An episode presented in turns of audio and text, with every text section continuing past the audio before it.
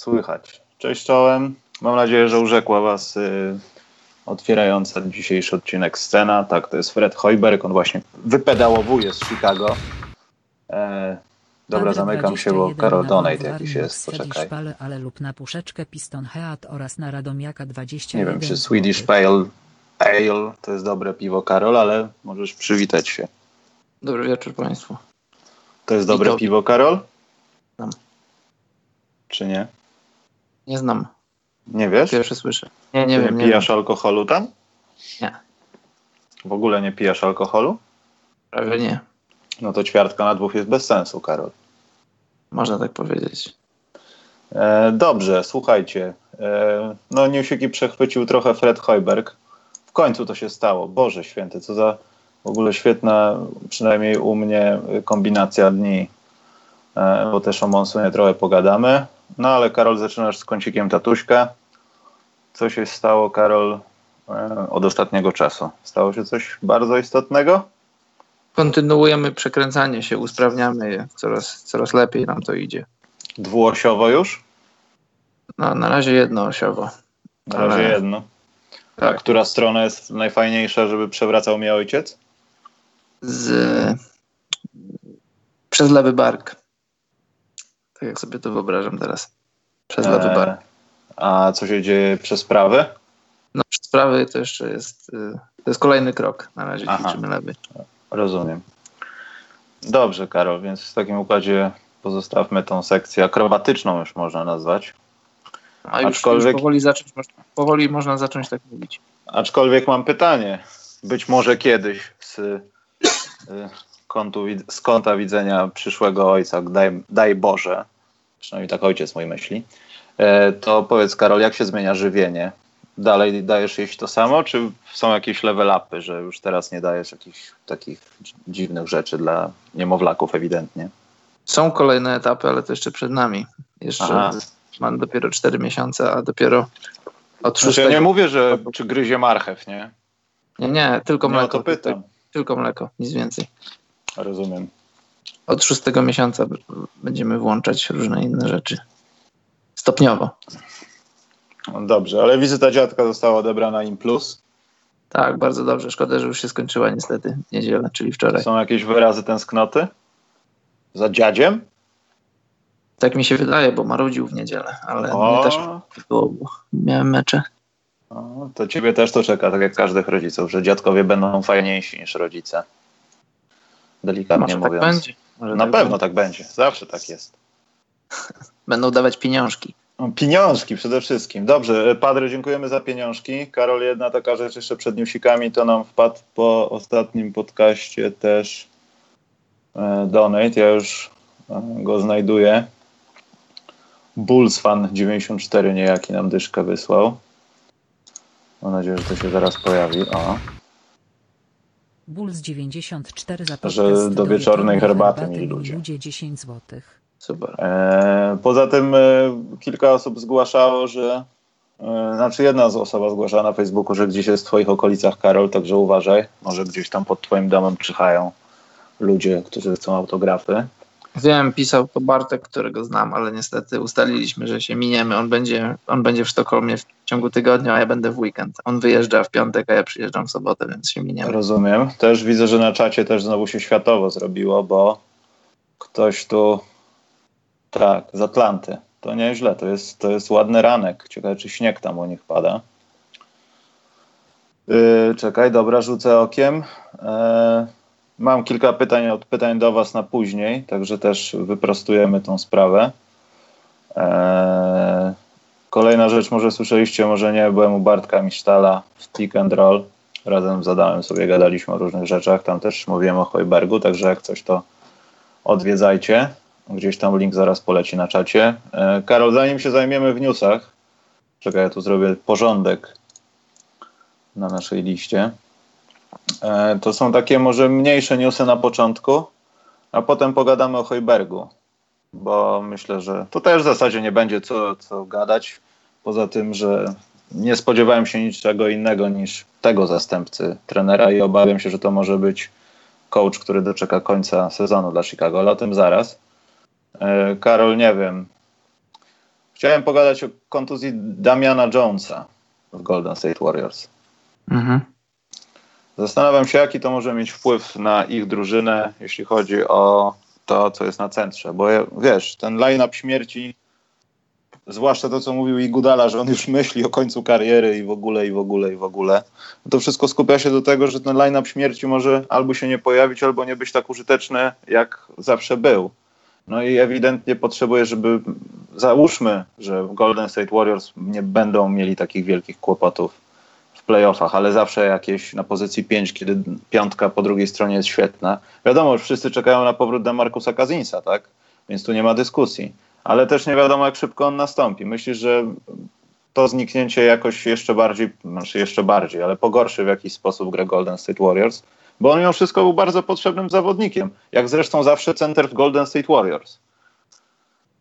No był potrzebny. No, kilka ale, osób no. się przewinęło, ale też z drugiej strony, no jak się pojawiają tacy ludzie jak Jerebko, no to można o nich zapomnieć. No ale Dons na pewno był istotny, znaczy był istotny, też to nie jest koniec dla sezonu chyba dla niego, ale to Podobno tak, być... to może być już koniec. Tak? No, tak, takie chodzą słuchy, że to już może być koniec sezonu. Słuchaj, no, dla, on był, on był cze- ważną częścią rotacji Warriors, no ale jeżeli, jeżeli sezon ma się rozsypać, to na pewno się nie rozsypie przez, przez obecność czy nieobecność Jonesa. Nie, ale nie o tym mówię. Mówię o tym, że tutaj wiesz, dopóki DeMarcus Cousins, ja też nie mówię, że on wróci od razu i będzie grał, tylko do momentu, kiedy no, tą pozycję jakąś, jakoś oni zapełnią w jakiś sposób taki efektywny, no to trzeba będzie też zmienić trochę naszą grę, bo mimo wszystko, że do niego nie zawsze wędrowała piłka, to zawsze to było coś, co te sety w ataku i w obronie do czegoś były przyzwyczajone w tych rotacjach. A teraz trzeba będzie kompletnie to zmienić. I wiesz, to może nie być wygodne, zwłaszcza, że nie zawsze wszyscy ludzie są dostępni na parkiecie z tych czy innych przyczyn. Nie, no raczej nie sądzę, bo rzeczy, które robił Johnson może zrobić może nie każdy, ale bardzo wielu ludzi. miał jasne określoną rolę, to była rola do to była rola, którą, której można się nauczyć innych koszykarzy. To jest rola spacing i dystrybucja piłki też nie jakaś tam kluczowa, nie jakaś tam ważna. To dalej będzie się opierać o, o zdrowe nogi KD, Karego, Thompsona i, Draymonda Greena w rolę Jonesa może wejść kto inny. Ja, to, to wiadomo, szkoda go, bo, bo, był ważną częścią tej rotacji, ale jest do zastąpienia jak najbardziej. Dobrze. Y, następny wysoki to już stało się to oficjalne. Jednoroczna umowa. Joakim na Memphis Grizzlies. Jeszcze go, nie no, chyba go jeszcze nie widzieliśmy na parkiecie. Ostatniego meczu Memphis i widziałem właśnie. Ale chyba go jeszcze nie było. Y, Karol, jak myślisz? czy do końca sezonu będziemy o nim słyszeć, czy to będzie taki powrót jak Derrick Rose i, i w ogóle to wszystko. Bo tak się zastanawiam, czy Joakim Noah wykorzysta tą szansę, bo to jest już chyba jego ostatnia szansa w życiu na bycie profesjonalnym w miarę koszykarzem w NBA. Bo gdzieś na świecie myślę, że tak, ale też nie, nie wierzę w to, że on tam gdzieś pójdzie na starość we Francji grać. Chociaż może, ale to na pewno jest ostatni strzał jego. Podstawowe pytanie to jest jak u niego ze zdrowiem, bo on po tej poważnej operacji kolana to było zaraz po tym sezonie, jak był wysoko w głosowaniu na MVP, jak został obrońcą roku. On po, tej, on po tej operacji kolana się nie pozbierał i tam y, z obozu Chicago, jak pamiętasz, a na pewno pamiętasz dobrze, tam dochodziły sprzeczne informacje. Na początku powiedzieli, że, że, że w tym kolanie było robione coś, co, co rzeczywiście nie było prawdą, bo tam ta operacja była dużo poważniejsza niż wstępnie mówili. I jak się później okazało, on po tej operacji nie wrócił do pełni zdrowia, a, a grając w taki sposób, w jaki grał Joakim Noah, to znaczy on nie, nie ocieka talentem, on ocieka ciężką pracą, poświęceniem na parkiecie. Jeżeli nie masz w 100% zdrowych nóg, no to nie jesteś w stanie dać z siebie tyle, ile, ile wcześniej mogłeś. I, I, to jest dla mnie mo, moja największa obawa, jeśli chodzi o niego, bo tak jak mówiłem już kilka razy, rozmawialiśmy, śledzę jego konto na Instagramie i widzę, że jeśli chodzi o sylwetkę, jeśli chodzi o, o to, jak wygląda, to wygląda dobrze. Wygląda na człowieka, który regularnie coś trenuje. A czy jest to zdrowie koszykarskie, czy jest to forma koszykarska, to zobaczymy. Jego rola też no, nie będzie jakaś kluczowa, będzie zmiennikiem dla, dla Gasola. Jeszcze raz, jeśli będzie zdrowy, to, to myślę, że może być plusowym zawodnikiem dla Memphis, bo, bo to jest Memphis Grizzlies to jest, to jest drużyna, która gra w stylu idealnie pasującym do stylu, jakim grał Noah kiedy, kiedy grał dobrze, kiedy był zdrowy. Poza tym ja nie chcę mówić, że to jest potrzebne każdej drużynie, ale też należy pamiętać o tym, że Joakim no, nie tylko odbijaniem piłeczki po parkieciku był potrzebny, tylko też bardzo często no, motywował, motywował ludzi, no, albo nawet zmuszał innych, żeby kogoś sprowokować. No, ja pamiętam to klaskanie na linii rzutów wolnych, jak coś tam mówił do Chrisa Boscha, czy tam Chris Bosch dostawał uwagi od LeBrona Jamesa, jakiś opie przybył za coś tam i nagle Joakim na w środku klaszcze, ich prowokuje, ich denerwuje i on też był do, do tego zawsze potrzebny. I to też myślę, że to jeśli do tego dojdzie w Memphis, no to ja nie chcę mówić o czasach Zaka Randolfa, no ale mimo wszystko Joakim Noah może być gościem, który głównie będzie dostawał dachy w meczu, bo coś się nie udało, trzeba będzie go powstrzymywać.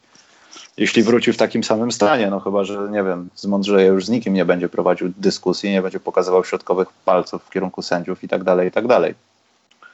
To też jest y, ciekawe. No i jak długo wytrzyma, bo tak jak powiedziałeś, no nie wiem, no on nie grał chyba od stycznia w kosze no tak, od stycznia, stycznia czy lutego tamtego roku. On w tamtym sezonie tylko 7 meczów zagrał.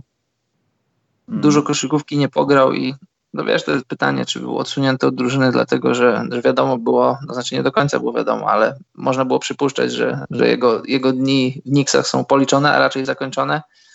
Czy zdrowie mu na to nie pozwalało, czy jedno i drugie, czy po prostu przeszkadzałby w tankowaniu. No ciężko powiedzieć. Jeśli jest zdrowy, to na pewno, to na pewno pomoże Memphis, bo zapomnieliśmy już trochę o tym, no bo o ludziach się zapomina szybko, ale Joakim Noah, gdy był zdrowy, to naprawdę był świetnym koszykarzem. Przede wszystkim dobrze podającym z pozycji wysokiego. On miał takie sezony, gdzie, gdzie, gdzie zaliczał po ponad 5 asyst. Znaczy jeden miał taki sezon, miał 5 asyst na mecz, ale miał dwa sezony z czterema asystami. I to były też y, sezony, kiedy zaliczył przynajmniej jedno triple-double. Nie wiem, czy nie wiem, czy miał ich więcej, ale w kilku meczach ocierał się triple-double. Miał tam asyst po 8-9. I, I jeżeli, jeżeli taką wersję zobaczymy w Memphis, chociażby nawet 80% tego, czy 70%, to mając na uwadze, że Mark Gasol też jest świetnie podającym wysokim, to, to w Memphis mogą się dziać dobre rzeczy. Na pewno nie zaszkodzi, jeśli będzie zdrowy. Okej, okay. E, dobrze Karol, jedna taka mała rzecz, że Oladipo znowu ma kłopoty ze zdrowiem i to nie jest dobra informacja dla Indiany to chyba nie, nie będą jakieś duże problemy, no ale mimo wszystko to jest kolejna jakaś tam przerwa. No. To na pewno dezorganizuje to, co się tam w Indianie miało dziać i podtrzymywać to, co się stało w zeszłym sezonie, powiedzmy. Przynajmniej przez sam wzgląd dla Oladipo, no ale mam nadzieję, że to nie będzie nic takiego, co spowoduje, że w tym roku już go nie zobaczymy. Nawet jeśli go zobaczymy, to przynajmniej w stuprocentowym zdrowiu.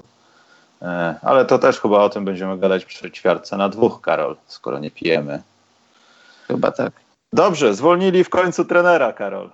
Tego trenera, którego za długo się trzymało, był kompletnie niepotrzebny, moim zdaniem. Nie, nie uczył nikogo niczego. E, doprowadzał tylko do sytuacji. Ja wiem, że nie on de facto, no ale miał w szatni, mówiąc o tym, że chce doprowadzić do tego, żeby Chicago było bardziej atletyczne, Wade'a i Rondo. Nie w 2003, tylko w 17 czy 16, także no stało się, Karol. Ja to z ulgą patrzę na to, ale z drugiej strony patrzę też na to ze strachem trochę. Po Hojbergu można było się spodziewać różnych rzeczy i on czasami przypominał taką osobę, która cały czas się uczy tego warsztatu trenerskiego i próbuje, i próbuje. W tym sezonie 80 różnych rotacji w ciągu, nie wiem, iluś tam 20 spotkań czy coś. E, zastanawiam się tylko, czy to nie zrobi się gorzej, bo to trzeba przypomnieć, że Chicago nie rządzi trener, tylko rządzą ludzie, którzy Robią to bardzo często nieudolnie i wielokrotnie wspominaliśmy o tym przez nawet wzgląd na piki w drafcie, jak Chicago lądowało i co wybierało, jakie robiło transfery, w ogóle oklaski Gary Harris. Dziękujemy zarządzie Chicago, że postanowiłeś wziąć Daka McDermotta i naprawdę jesteśmy wam wdzięczni. I zastanawiam się, Karol, czy to, czy to do czegoś doprowadzi dobrego. Czy pojawi się w końcu jakaś osoba właściwa, która poprowadzi tą grupę osób. Markanen wrócił i tak dalej. Nie wiem, ja się z tego cieszę i nie zgadzam się, że to nastąpiło przez to, że drużyna ma bilans 5-19. No to jest drużyna ewidentnie, która powinna mieć taki bilans, zdaje mi się, i to cel jest taki, żeby jeszcze troszkę przytankować i wyrzeźbić skład, który się ma, a zresztą trochę kontuzji było, także nie można mieć kompletnego składu, także z drugiej strony nie, nie powinno im zależeć na playoffach, że tak powiem. Ale ja się cieszę. Ja się ani nie cieszę, ani cieszę, mam to gdzieś ogólnie, tylko że prawda na temat NBA jest taka, że, że trenerzy może jest pięć drużyn, może jest mniej niż pięć drużyn, w których trenerzy faktycznie mają coś do powiedzenia na temat rotacji i faktycznie coś do powiedzenia na temat ruchów kadrowych, które dzieją się wokół drużyny. I wiesz, ja nie do końca rozumiem tej radości y, spowodowanej tym, że Hojberg jest zwolniony, bo... Dlaczego tu nie rozumieć? On nie jest No. dobrym trenerem, po prostu.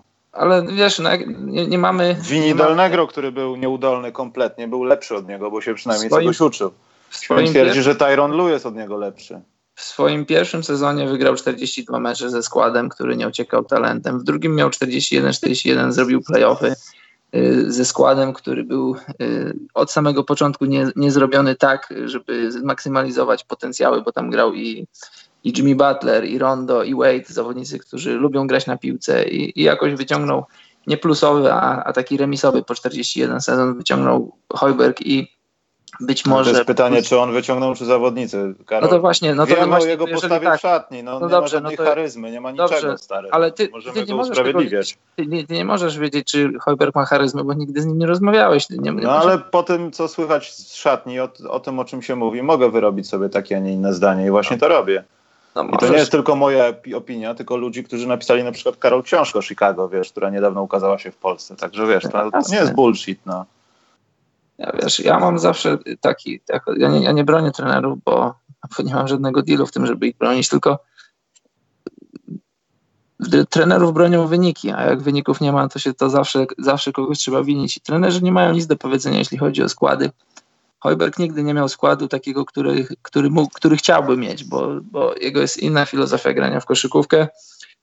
I no i jeszcze raz z Rondo i z Wade'em i, i z Jimmy Butlerem zrobili playoffy i byli być może o, o jedną kontuzję ręki, o, y, Rondo od wyeliminowania- Celtics y, z playoffów.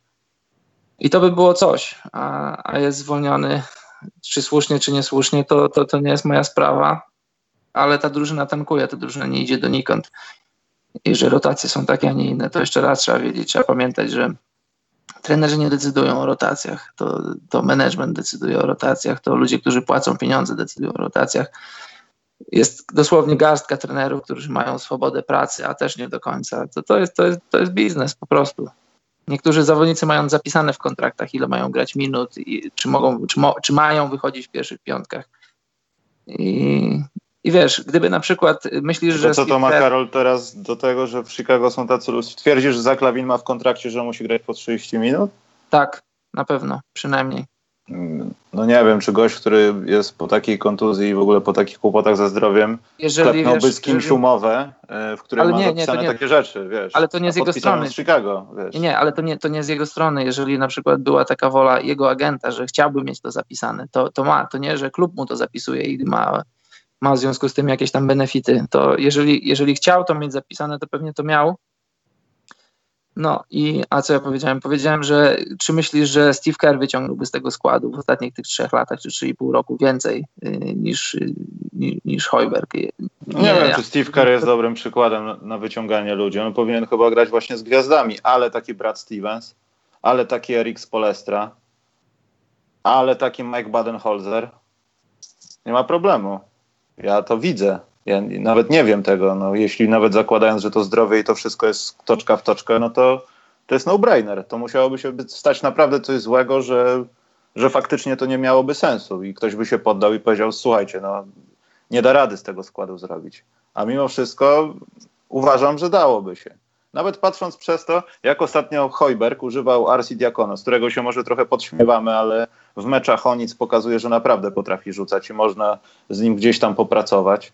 E, na przykład, nie mówię za mało, ale zbyt późno grając Blakenim, który jest świetnym zawodnikiem ofensywnym i gdyby ktoś wcześniej, a myślę, że Fred Hojberg miał decydujące zdanie, zaczął go powoływać do składu, kiedy on tam walił po 40 i chyba zdobywał tytuł z Windy, Wi- Windy Chicago Bulls, czy tam Chicago Windy City Bulls, coś tam, no, ich zespołem w G League, tak? To gdyby to nastąpiło wcześniej, też byśmy grali o nic, ale przynajmniej mielibyśmy sezon gościa, mielibyśmy, no zespół miałby, który się dokręca i w tym sezonie nie byłoby żadną niespodzianką, że rzucił kilka trójek na początku sezonu. No dobrze, a skąd, skąd, y, nie wiem czy to ch- chcesz powiedzieć, ale skąd ta pewność, że to Hojberg decydował o tym, żeby go przyjąć, czy, czy nie przyjąć do składu? Bo patrząc na przykład na to, co było kiedyś opisywane, jeśli chodzi o nie pamiętam, nie chcę przekręcić, ale wydaje mi się, że chodziło tam albo o Detroit, albo o Nowy Orlean. E, któryś z trenerów, który miał po prostu no, zespół w tych dwóch miastach i w sensie trenerzy decydują o tym, czy można kogoś powołać, czy nie. Czy bardzo często jest tak, że nie masz kogoś w składzie, no i trzeba kogoś powołać. Dlatego też powstały te two-way contracts, tak? Ale mimo wszystko, no to trener widzi, zresztą popatrzmy na, nie wiem, na Memphis sprzed kilku lat albo Miami Heat jeszcze sprzed kilku lat. E, to tak się dzieje, no. Wybierasz najlepszego zawodnika i jeśli widzisz takiego gościa, to każdy inny zespół by go powołał. Ja nie, nie widziałem żadnych trudności w tym, że on nie mógłby grać w NBA nagle po tym, jak zagrał tam 10 dobrych spotkań w G League. No tak, Najmniejszego nie, nie widziałem problemu. Nie wiemy, nie wiemy, czy jest to decyzja, czy była to decyzja Hojberga, że ktoś mu powiedział, przetestujmy tego gościa, on powiedział nie, on mi nie pasuje do koncepcji, czy on na przykład go chciał, a ktoś go nie chciał, my tego nie wiemy. No ja rozumiem, tylko też nie rozumiem, dlaczego miałby o tym decydować management, a nie na przykład y, ktoś ze sztabu trenerskiego, bo to chyba jest właśnie sprawa sztabu trenerskiego. Zresztą te chyba sztaby jakoś ze sobą współpracują. Ja nie twierdzę, że może i trenują razem, bo też ci zawodnicy pewnie są na treningach oficjalnie pierwszej drużyny, ale mimo wszystko no, oni są w jakimś kontakcie i to są takie rezerwy, więc myślę, że oni między sobą załatwiają takie sprawy. Aczkolwiek to jest ciekawa kwestia, kto tak naprawdę decyduje o tym w drużynach, które chcą wygrywać na pewno, a, a Chicago nie chciało wygrywać ani w tamtym sezonie, ani w tym, to, to wiesz, no to ciężko Nie, no jest. to była jedyna zasadna decyzja, decyzja, dlaczego tak się nie działo, tak? Ale mimo wszystko myślę, że powinno się próbować takie rzeczy. A jasne, że oczywiście, nawet, nawet przegrywając i nawet tankując można ogrywać młodych ludzi, pomagać im e, budować swoją reputację w lidze, pomagać im grać o nowe kontrakty ktoś nie chciał tego zrobić, ktoś tego nie zrobił. I wiesz, ja, ja nie jestem tutaj po to, żeby, żeby bronić Hojberga. Ja ogólnie bronię takiej zasady, że, że oceniamy trenerów po, po wynikach, ale, musimy pamiętać, że wyniki, wyniki te na parkiecie to są składowe wielu różnych rzeczy. Na przykład chociażby tego zwykłego tankowania, o którym już wiemy od wielu, wielu lat, o którym mówimy, ale są też oprócz tego rzeczy, o których nie mówimy. To są rzeczy czysto biznesowe, takie, że zawodnicy po prostu z różnych przyczyn mają grać na przykład, no, no, taka prosta rzecz, jest agent, silny agent z silnej agencji i na przykład ma zawodnika X, powiedzmy w Chicago Bulls. I to jest zawodnik słaby lub średni, ale w związku z tym, że on będzie grywał w tej drużynie i będzie grał o swój nowy kontrakt, czyli będzie grał o procent dla jego agenta, dla jego agencji, to może w przyszłości za rok czy dwa z tej stajni, z tych agentów dostanie zawodnika stop powiedzmy 25 ligi. No, no wiesz jak to jest, no tak to jest w, w zawodowym sporcie, tak to jest w NBA jest dużo różnych składowych, które. które no dobrze, Karol, ale też kompletnie bez hejtu to, to trwało za długo. Tu chodzi nawet o sam fakt tak. czasu. To powinno nastąpić dużo wcześniej, ponieważ jak pokazały ostatnie angaże, no ja nie chcę też robić z innych lepszych ludzi, no ale taki Fisdale, no wiemy o tym, że Hojberg jest jaki jest, wyrzućmy go i szukajmy nowych trenerów a nie mówmy, że ich nie ma, bo on pasuje do naszej wizji, bo po prostu jest uległy i on tylko przytakuje na decyzje managementu.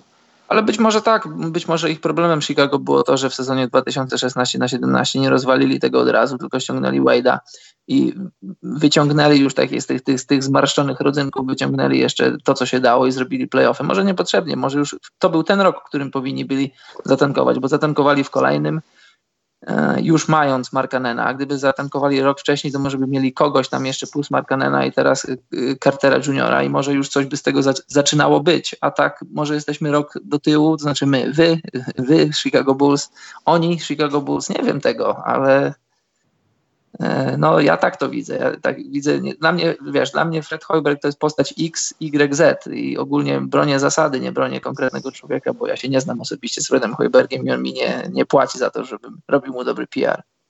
Ale też z drugiej strony trzeba mu oddać, no, że w jakiś sposób ja wiem o tym, że to jest kolejne nazwisko z lat 90., które gdzieś tam jest umoczone w jordanowskie czasy i to też była jakaś osoba znajoma, którą E, szefostwo w jakiś sposób, no Reinsdorfowie, no kojarzą, znają i tak dalej. Równie dobrze mógłby to być Randy Brown, który i tak by od razu wszystko donosił tam do biura. E, natomiast e, wydaje mi się, że Hojberg wcale nie, nie był złym trenerem, który został wzięty znikąd, nie jest ogórkiem, no, bodajże chyba Iowa State, tak? Który no tak, jasne. Jeśli na warunki akademickie ma jakieś zalety, no to może za wcześnie został wyciągnięty z tego sita, zostań nowym trenerem po NCAA, zapłacimy ci krocie i może osiągniesz sukces. Może za bardzo chciał, ale, ale ja nie uważam, żeby w Chicago stało się na tyle dobrze, żeby można mówić, że zrobił świetną robotę i naprawdę jak można mu przypisać jakieś zasługi. Na to, na to się w ogóle kompletnie nie zgadzam. Zobacz, to... spójrz na przykład na, na, na Breda Browna. On miał ten parasol ze strony managementu. Tam różnie się działo na górze, jeśli chodzi o Colangelo i różne inne rzeczy, sama Chimki. Ale on dostał gwarancję, może nie taką żelazną gwarancję, ale dostał gwarancję, kiedy były te lata tankowania i, i było powiedziane mu, słuchaj Brett, ty rób swoje, ty graj swoje, my tankujemy, ale wy, wy grajcie z zaangażowaniem, grajcie ostro, grajcie tak jak potraficie, tylko po prostu na koniec dnia macie przegrywać. No i zobacz, dwie różne sytuacje, w zasadzie dwie podobne sytuacje. Masz Filadelfię i masz Chicago. I, I powiedzmy, nie mówmy Brett Brown i nie mówmy Fred Hoiberg, tylko mówmy trener X i trener, trener Y. W podobnych sytuacjach trener X jest yy, nie krytykowany, nie chcę powiedzieć, że chwalony, ale nie jest krytykowany lub nie mówi się o nim nic, a trener Y jest ze wszystkich stron krytykowany, mimo że mimo że strategia działania jest dosyć podobna. Dosyć podobna, no bo tak jak mówię, moim zdaniem Chicago trochę o rok, późno, o rok za późno zaczęło tankować. I, no i chyba tyle, co mam do powiedzenia, no bo ja mówię ogólnie jeszcze raz, mówię co do zasady, nie konkretnych nazwisk. No to też prawda. E, dobrze, więc jeśli chodzi o takie sprawy newsowe, to chyba Karol za nami.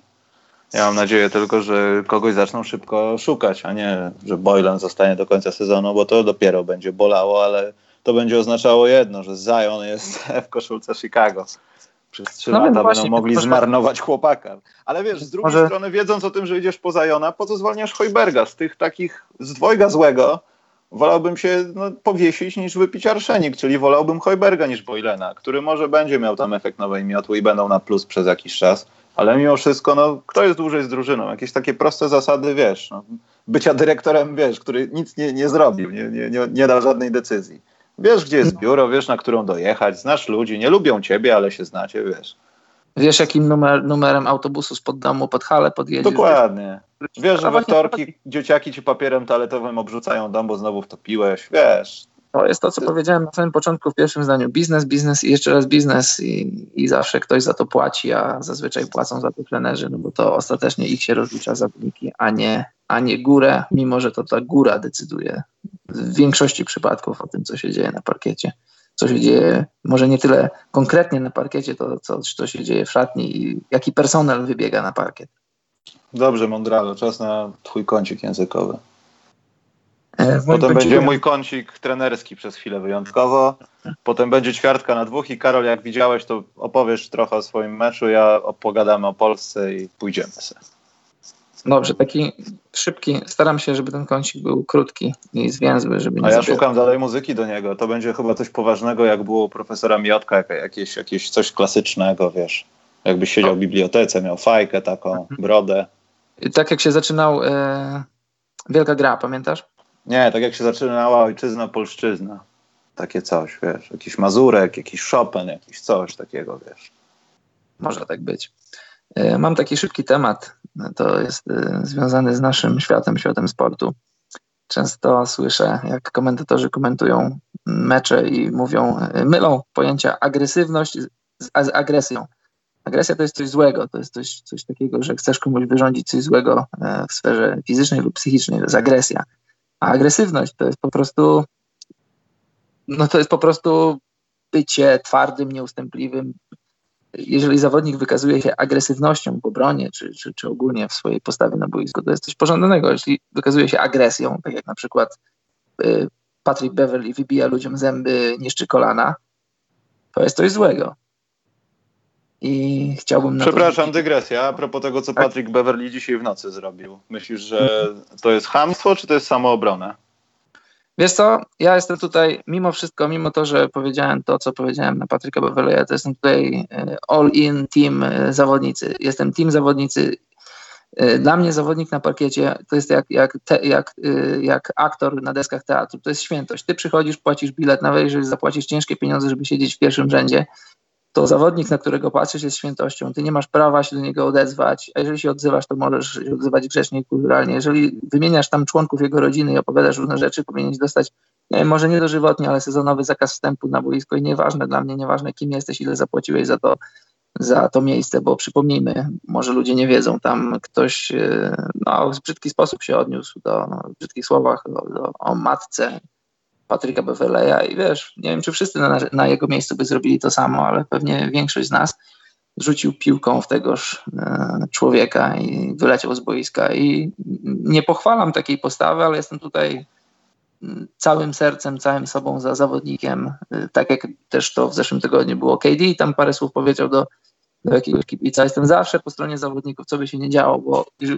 to nieważne ile płacisz za bilety, przychodzisz na mecz, powinieneś siedzieć cicho, podziwiać zawodników, tak jak przychodzisz do teatru i siedzisz cicho. Takie jest moje zdanie na ten temat. Zgadzam się i to powinno wyglądać w ten sposób, że ty po meczu idziesz do odpowiedniego pracownika ochrony, mówisz jaka to była osoba, jej zabierają karne, tak, a jak jest trzeba, to można pozwać go do sądu. Ale z drugiej Pamię strony no. też może nie jestem za tym, ale też bym ordynarnie nie rzucał piłką, tylko przy którymś posiadaniu zrobiłbym takie ups, iż jakby ta osoba miała piwo albo coś takiego, nawet w przegranym spotkaniu. Bym się po prostu soczyście rozpędził i położył na tej osobie. Nikt by mi nie powiedział, że zrobiłem to specjalnie.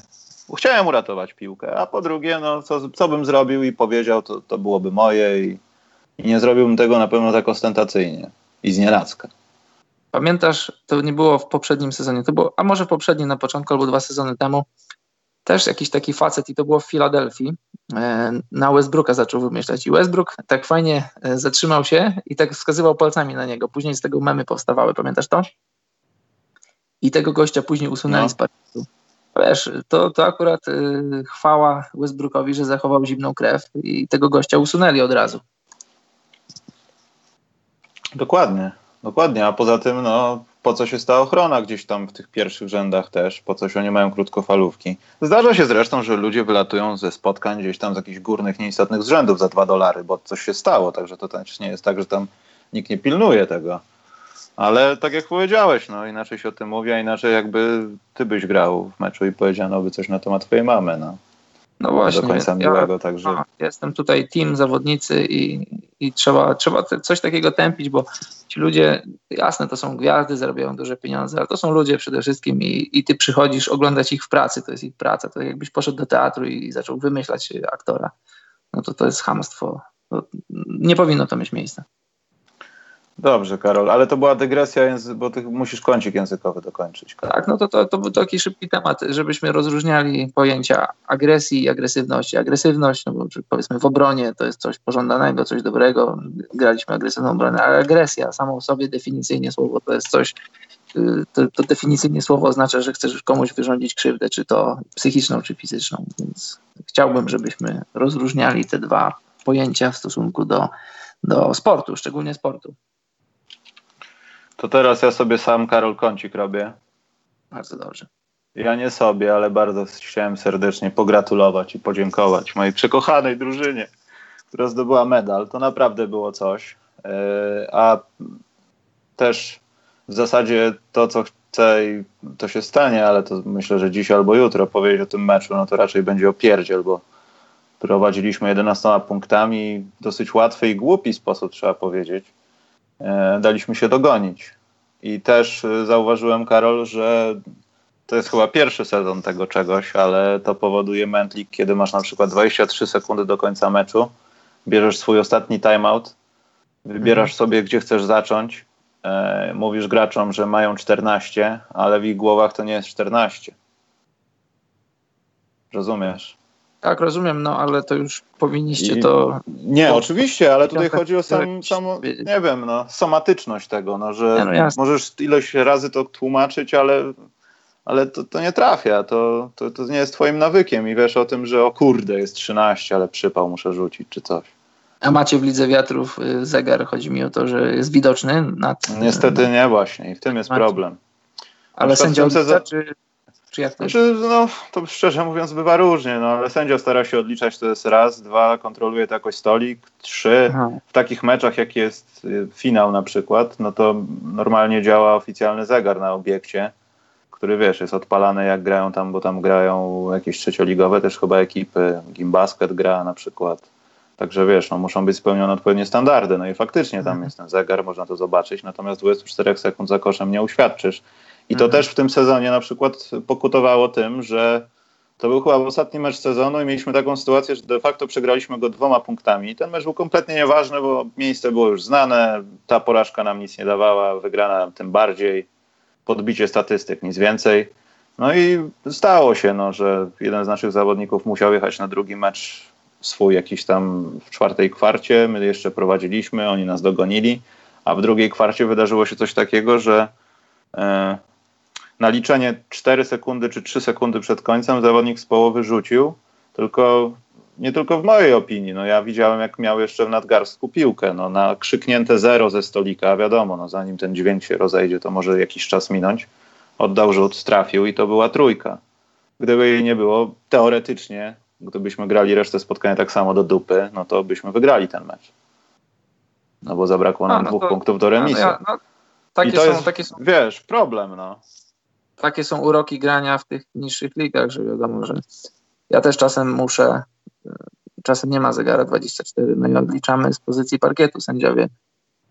No i wiesz, no starasz się, no bo przede wszystkim musisz sędziować, ale starasz się tam odliczać tych, tych 8 sekund przy wejściu na połowę, na połowę ataku, później tych 14, 10 do końca.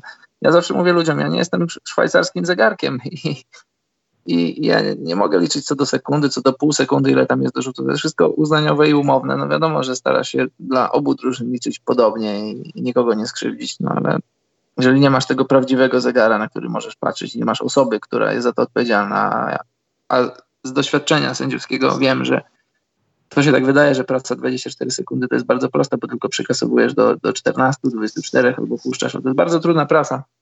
Musisz przede wszystkim bardzo dobrze znać przepisy i czuć grę, bo, bo dotknięcie piłki to nie jest nowe posiadanie, zbiórki w ataku, różne inne rzeczy. Musisz naprawdę mieć przepisy w jednym, w jednym palcu, to jest jedna sprawa, a druga sprawa jest taka, że musisz mieć czucie gry. To nie jest prosta rzecz. No dobrze, więc reasumując, to był bardzo dobry sezon. Chyba pierwszy raz, nie liczę pierwszych sezonów, ale wydarzyło się coś takiego, że pięciu z 11 było e, kompletnie nowych chłopaków. I ja wiem, że ci, co zostali, no to, to też weterani, jedni z najlepszych zawodników, może i nawet w historii, zwłaszcza Patryk Baranowski. Natomiast y, wiem, że to nie jest łatwe, żeby wejść w grę i być potrzebnym, a nie pałętać się pod nogami, że tak powiem. Zwłaszcza, że z tej piątki dwóch chłopaków, no jeden na pewno nie grał w zorganizowaną koszykówkę nigdy z sędzią na dwa kosze. Jak usłyszałem to przed pierwszym meczem. Także też wiało z grozą, ale akurat on dawał sobie chyba, no, był z takiej dwójki, która najlepiej sobie daje radę z tych debiutantów. Także naprawdę świetna robota, no i świetny mecz. Mimo, że bolało to, bo pierwsza połowa skończyła się wynikiem. Eee, to straszne, Karol, jest 28, 20, 28 albo 23, nie pamiętam dokładnie, a przeciwnicy rzucili 13 punktów. Kwarta u nas chyba trwała 15 minut. Nie wiem, czy była 12-minutowa akurat w tym przypadku. To była twarda obrona, czy nieudolny atak? E, Trochę nieudolny atak, poza tym mam taki minus. E, To jest taki mój minus podstawowy, którego ja staram się nie łamać, bo wiem, że jak byłem młodszy, to go łamałem, bo miałem to w dupie, no bo przecież oni każą mi zmieniać buty. Natomiast przed nami były rozgrywki jakiejś najmłodszej, chyba dzikiej ligi, e, gdzie grano jak gdyby na jeden sektor. No te dzie- dzieci małe, no to ja to wszystko rozumiem, do tego nie mam pretensji. Tylko wszyscy rodzice wbili w butach i wbili na środek boiska, na którym my graliśmy po nich. Nie obwiniam ich, że oni bardziej je usyfili butami, którymi właśnie weszli z domu, bo trzeba Briankowi zrobić zdjęcie z babcią, tylko no, na miłość boską. Tam jest tak ślisko, że ja buty wyjmowane raz do roku z szafy, nawet nie słyszałem piś- piśnięcia, jak szedłem. I co masz zrobić w momencie, kiedy masz taką sytuację pod koszem i wiesz, że już dwa razy się trochę poślizgnąłeś albo trochę się niepewnie czułeś i po prostu, wiesz, bardziej myślisz o tym, żeby lądować. Ja nie twierdzę, nie, nie zwalam na to, ale to jest trochę chore, no. Że rodzice kibicują dzieciom, ale jednocześnie nie mają tego na uwadze, że może inne dzieci będą albo inni ludzie tam grali. Ale to masz. Może- To masz Może warto nie niszczyć parkietu, a jednocześnie to- widać, że to ludzie, którzy grają w kosza, to robią. To masz 100% racji, to nie jest mała rzecz, to nie jest jakaś tam wymówka. Ja to akurat, ja, te, ja też zawsze bardzo mi to przeszkadzało. Yy, W Polsce szczególnie, jak mieszkałem jeszcze, bo tutaj akurat w Szwecji i Finlandii pod tym względem jest, jest, można powiedzieć, wzorowo. Jak rodzice przychodzą oglądać jakieś tam młodzieżowe mecze, to szkoła, powiem tobie i, i słuchaczom, szkoła to jest świętość. To Jak wchodzisz do szkoły, to zdejmujesz buty, jest, czujesz się jak w domu, chodzisz w skarpetach. W ogóle do obiektów sportowych, jak ludzie wchodzą, to też albo zmieniają buty, albo albo po prostu je zdejmują, jest bardzo czysto. I ogólnie, generalnie jest bardzo czysto w halach sportowych. No nie tylko w halach sportowych, ogólnie jest czysto. Bo to nie o to chodzi, że ktoś ma zabłocone, brudne buty, włazi i wbija się z piachem, tylko po prostu chodzi o to, że nawet jak chodzisz po super suchej powierzchni, która nie sprawia wrażenia brudnej i twoje buty, nawet podeszwy są białe, to zawsze coś wniesiesz, no. Jakiś Tak, kurz, tak, jakieś coś. A nie wszystkie buty do koszykówki, umówmy się, dobrze odprowadzają takie rzeczy. No i dlatego zawodnicy zawsze, kiedyś usłyszałem takie pytanie, dlaczego tak często zawodnicy robią tak z butami, że tak muszą rękoma przejechać po podeszwie, jak stoją, czy coś takiego. No. I właśnie dlatego też, między No. innymi. A ja już nie wyobrażam sobie, ale to był też dygresja, patent, jak no, też chyba często spotykane, że się po prostu pluło na parkiet, żeby buty zyskały przyczepność i to się rozsmarowywało stopą. No jakby tak każdy robił, no to masakra to jest jakaś kozłować potem. Zarazki jak na pontonie wpływają na teren twojego układu immunologicznego. Masakra. Dobrze, no bardzo się cieszę, gratuluję. Mam zamiar y, dążyć do back to back. Chciałbym, bo rocznik 99 kończy swoją grę przed wakacjami, dlatego może drugi free pit. Nie chcę kozaczyć, ale ta drużyna jest do tego zdolna. Bardzo dobrze bronimy. Pytałeś Karola o obronę, świetnie bronimy. Mam centra, który jest harcerzem. Pozdrawiam Czarka bardzo serdecznie i, i wybrałem go w drafcie, skręcił sobie kostkę i stwierdziłem, a wybiorę sobie chłopaka, który jak skręcił kostkę, może nie zagra sezon, więc będę miał lepszą rotację dziesięcioosobową, a jak zagra jest wysoki, to się przyda. No i potrafi zebrać na przykład dwadzieścia kilka piłek tak sobie w meczu. Harcerstwo naprawdę usztywnia, także jak coś, to radzę zapisywać dzieci swoje. Czyli jest An- Andrew Drummondem polskiego harcerstwa. Ale jest taki niepozorny, ale serio, chłop silny jest jak, o Jezu, naprawdę. Czyli jeszcze jeden sezon i zrównasz się z Jordanem w tytułach. No, no można tak powiedzieć. Jest, Znaczy, ja to tam tylko się na nich drę, coś tam po bazgrole na tej desce, to, to one grają, te dzieciaki, także wiesz, no to 99% to jest, jest ogarnięcie, zimna krew, no i trochę szczęścia, bo trzeba dodać, że przeciwnik rzucał i mogło dojść do dogrywki, chociaż mogło to być nawet trójka, także daliśmy się dogonić, oj, naprawdę. Myślisz, że, myślisz, że Fred Hoiberg doprowadziłby Monson, Monson do tytułu? Fred Hoiberg by nie wszedł na obiekt, ja bym to załatwił. Bo w butach by wszedł. W butach by wszedł, by mówił, że to ma Jordana, ja nie, do szatni, poszedł. Dobrze, Karol. Skoro już tak sobie liżemy pośladki, to teraz będziemy lizali pośladki w NBA albo mówili, że niedobre rzeczy się działy. Ćwiartka na dwóch, Karol. Zaczniemy od rzeczy. Nie wiem, może potraktujmy to zaskoczeniami, tak jak powiedziałeś, w stosunku do tego, co przewidywaliśmy przed sezonem. Wiadomo, że coś tam dojdzie, ale, yy, ale chyba można się tym sugerować. Ja da, zaraz dam to na ekran, ty to chyba masz przed sobą, Karol. Możemy zacząć, nie wiem, może od trenera, najlepszego trenera, albo jakieś zaskoczenie trenerskie na plus, na minus. Tak, może traktujmy to zróbmy- nagrodami. Zróbmy najpierw wprowadzenie, że w związku z, z ćwiartką sezonu postanowiliśmy przyznać nagrody in, indywidualne za tę część sezonu, czyli za ćwiartkę sezonu. I postanowiliśmy przypomnieć, tak jak typowaliśmy przed sezonem. I No i w niektórych, dobrze, miejscach, w niektórych miejscach zmienimy swój typ, w niektórych miejscach mamy tak jak, tak jak mieliśmy i mam nadzieję, że będzie ciekawie. no. E, Wybaczcie mi przede wszystkim, że nie ma polskiej czcionki w tym, w tym planie całym, który jest na ekranie, ale to nie wiem, czy się da zmienić. Jak coś, to zmienimy czcionkę. Ale musi to tak wyglądać, jak wygląda. Dobrze, Karol, więc co, od którego jedziemy? Bo też pomyślałem, że może zahaczymy trochę też o te tematy przewidywań na podstawie tych spreadów od bookmacherów, znaczy spreadów, tych over-under. Możemy. Że wiesz, że Boston się teraz, brzydko mówiąc, nie? No, powiedzmy na przykład. Ale dobra, to pojedźmy od trenera, czy nie? Jak uważasz? No to trener, Karol. Yy, Dobrze. Trenera myśmy dali Brada Stevensa, Karol. Tak, no mieliśmy Brada Stevensa. Y, Na ten moment jego kandydatura nie wygląda super dobrze. Ale czy to jest jego wina, Karol? Ale no właśnie widzisz, to jest, to, jest, to, jest tego, to jest tego typu dyskusja. Jeżeli pamiętasz zeszły sezon, też już mówiliśmy kilka razy, wszyscy pialiśmy, no nie my, ale ogólnie internet, opinia publiczna na temat Brada Stevensa i to było trochę moim zdaniem nieuczciwe w stosunku do zawodników. Brad Stevens to, Brad Stevens tamto, podczas gdy Terry Rozier grał świetnie, podczas Terry gdy Rozier. grał świetnie, y, Tatum grał świetnie, Jalen Brown grał świetnie, wszyscy grali świetnie, a splendor i chwała była przypisywana Bradowi Stevensowi. Na pewno jasne, oczywiście jego, jego zasługa była w tym wielka, przeogromna, nieoceniona, ale trochę to moim zdaniem odbywało się kosztem zawodników. No i teraz pytanie, czy 13 zwycięstw po 23 meczach sezonu to jest y, wina zawodników, wina trenera, czy wina y, po części obu stron.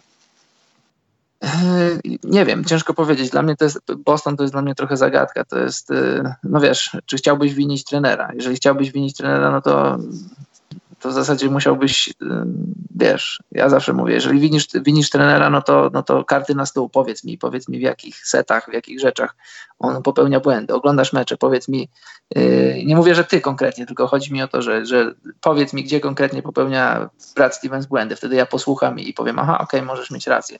Bo jeżeli tak sobie tylko mówimy... Ale nie, że... no Karol, to jedna rzecz no. jest ewidentna, bo dobrze, no już, już skoro mamy jako punkt odniesienia mieć tego Fredzia, to powiem ci tak, że jak Fredzio wymyśli set, to ten set jest źle zrobiony często przez to, że zawodnicy po prostu no, nie trafiają do kosza albo źle się ustawią, albo ktoś to przewidzi przednie linie podania.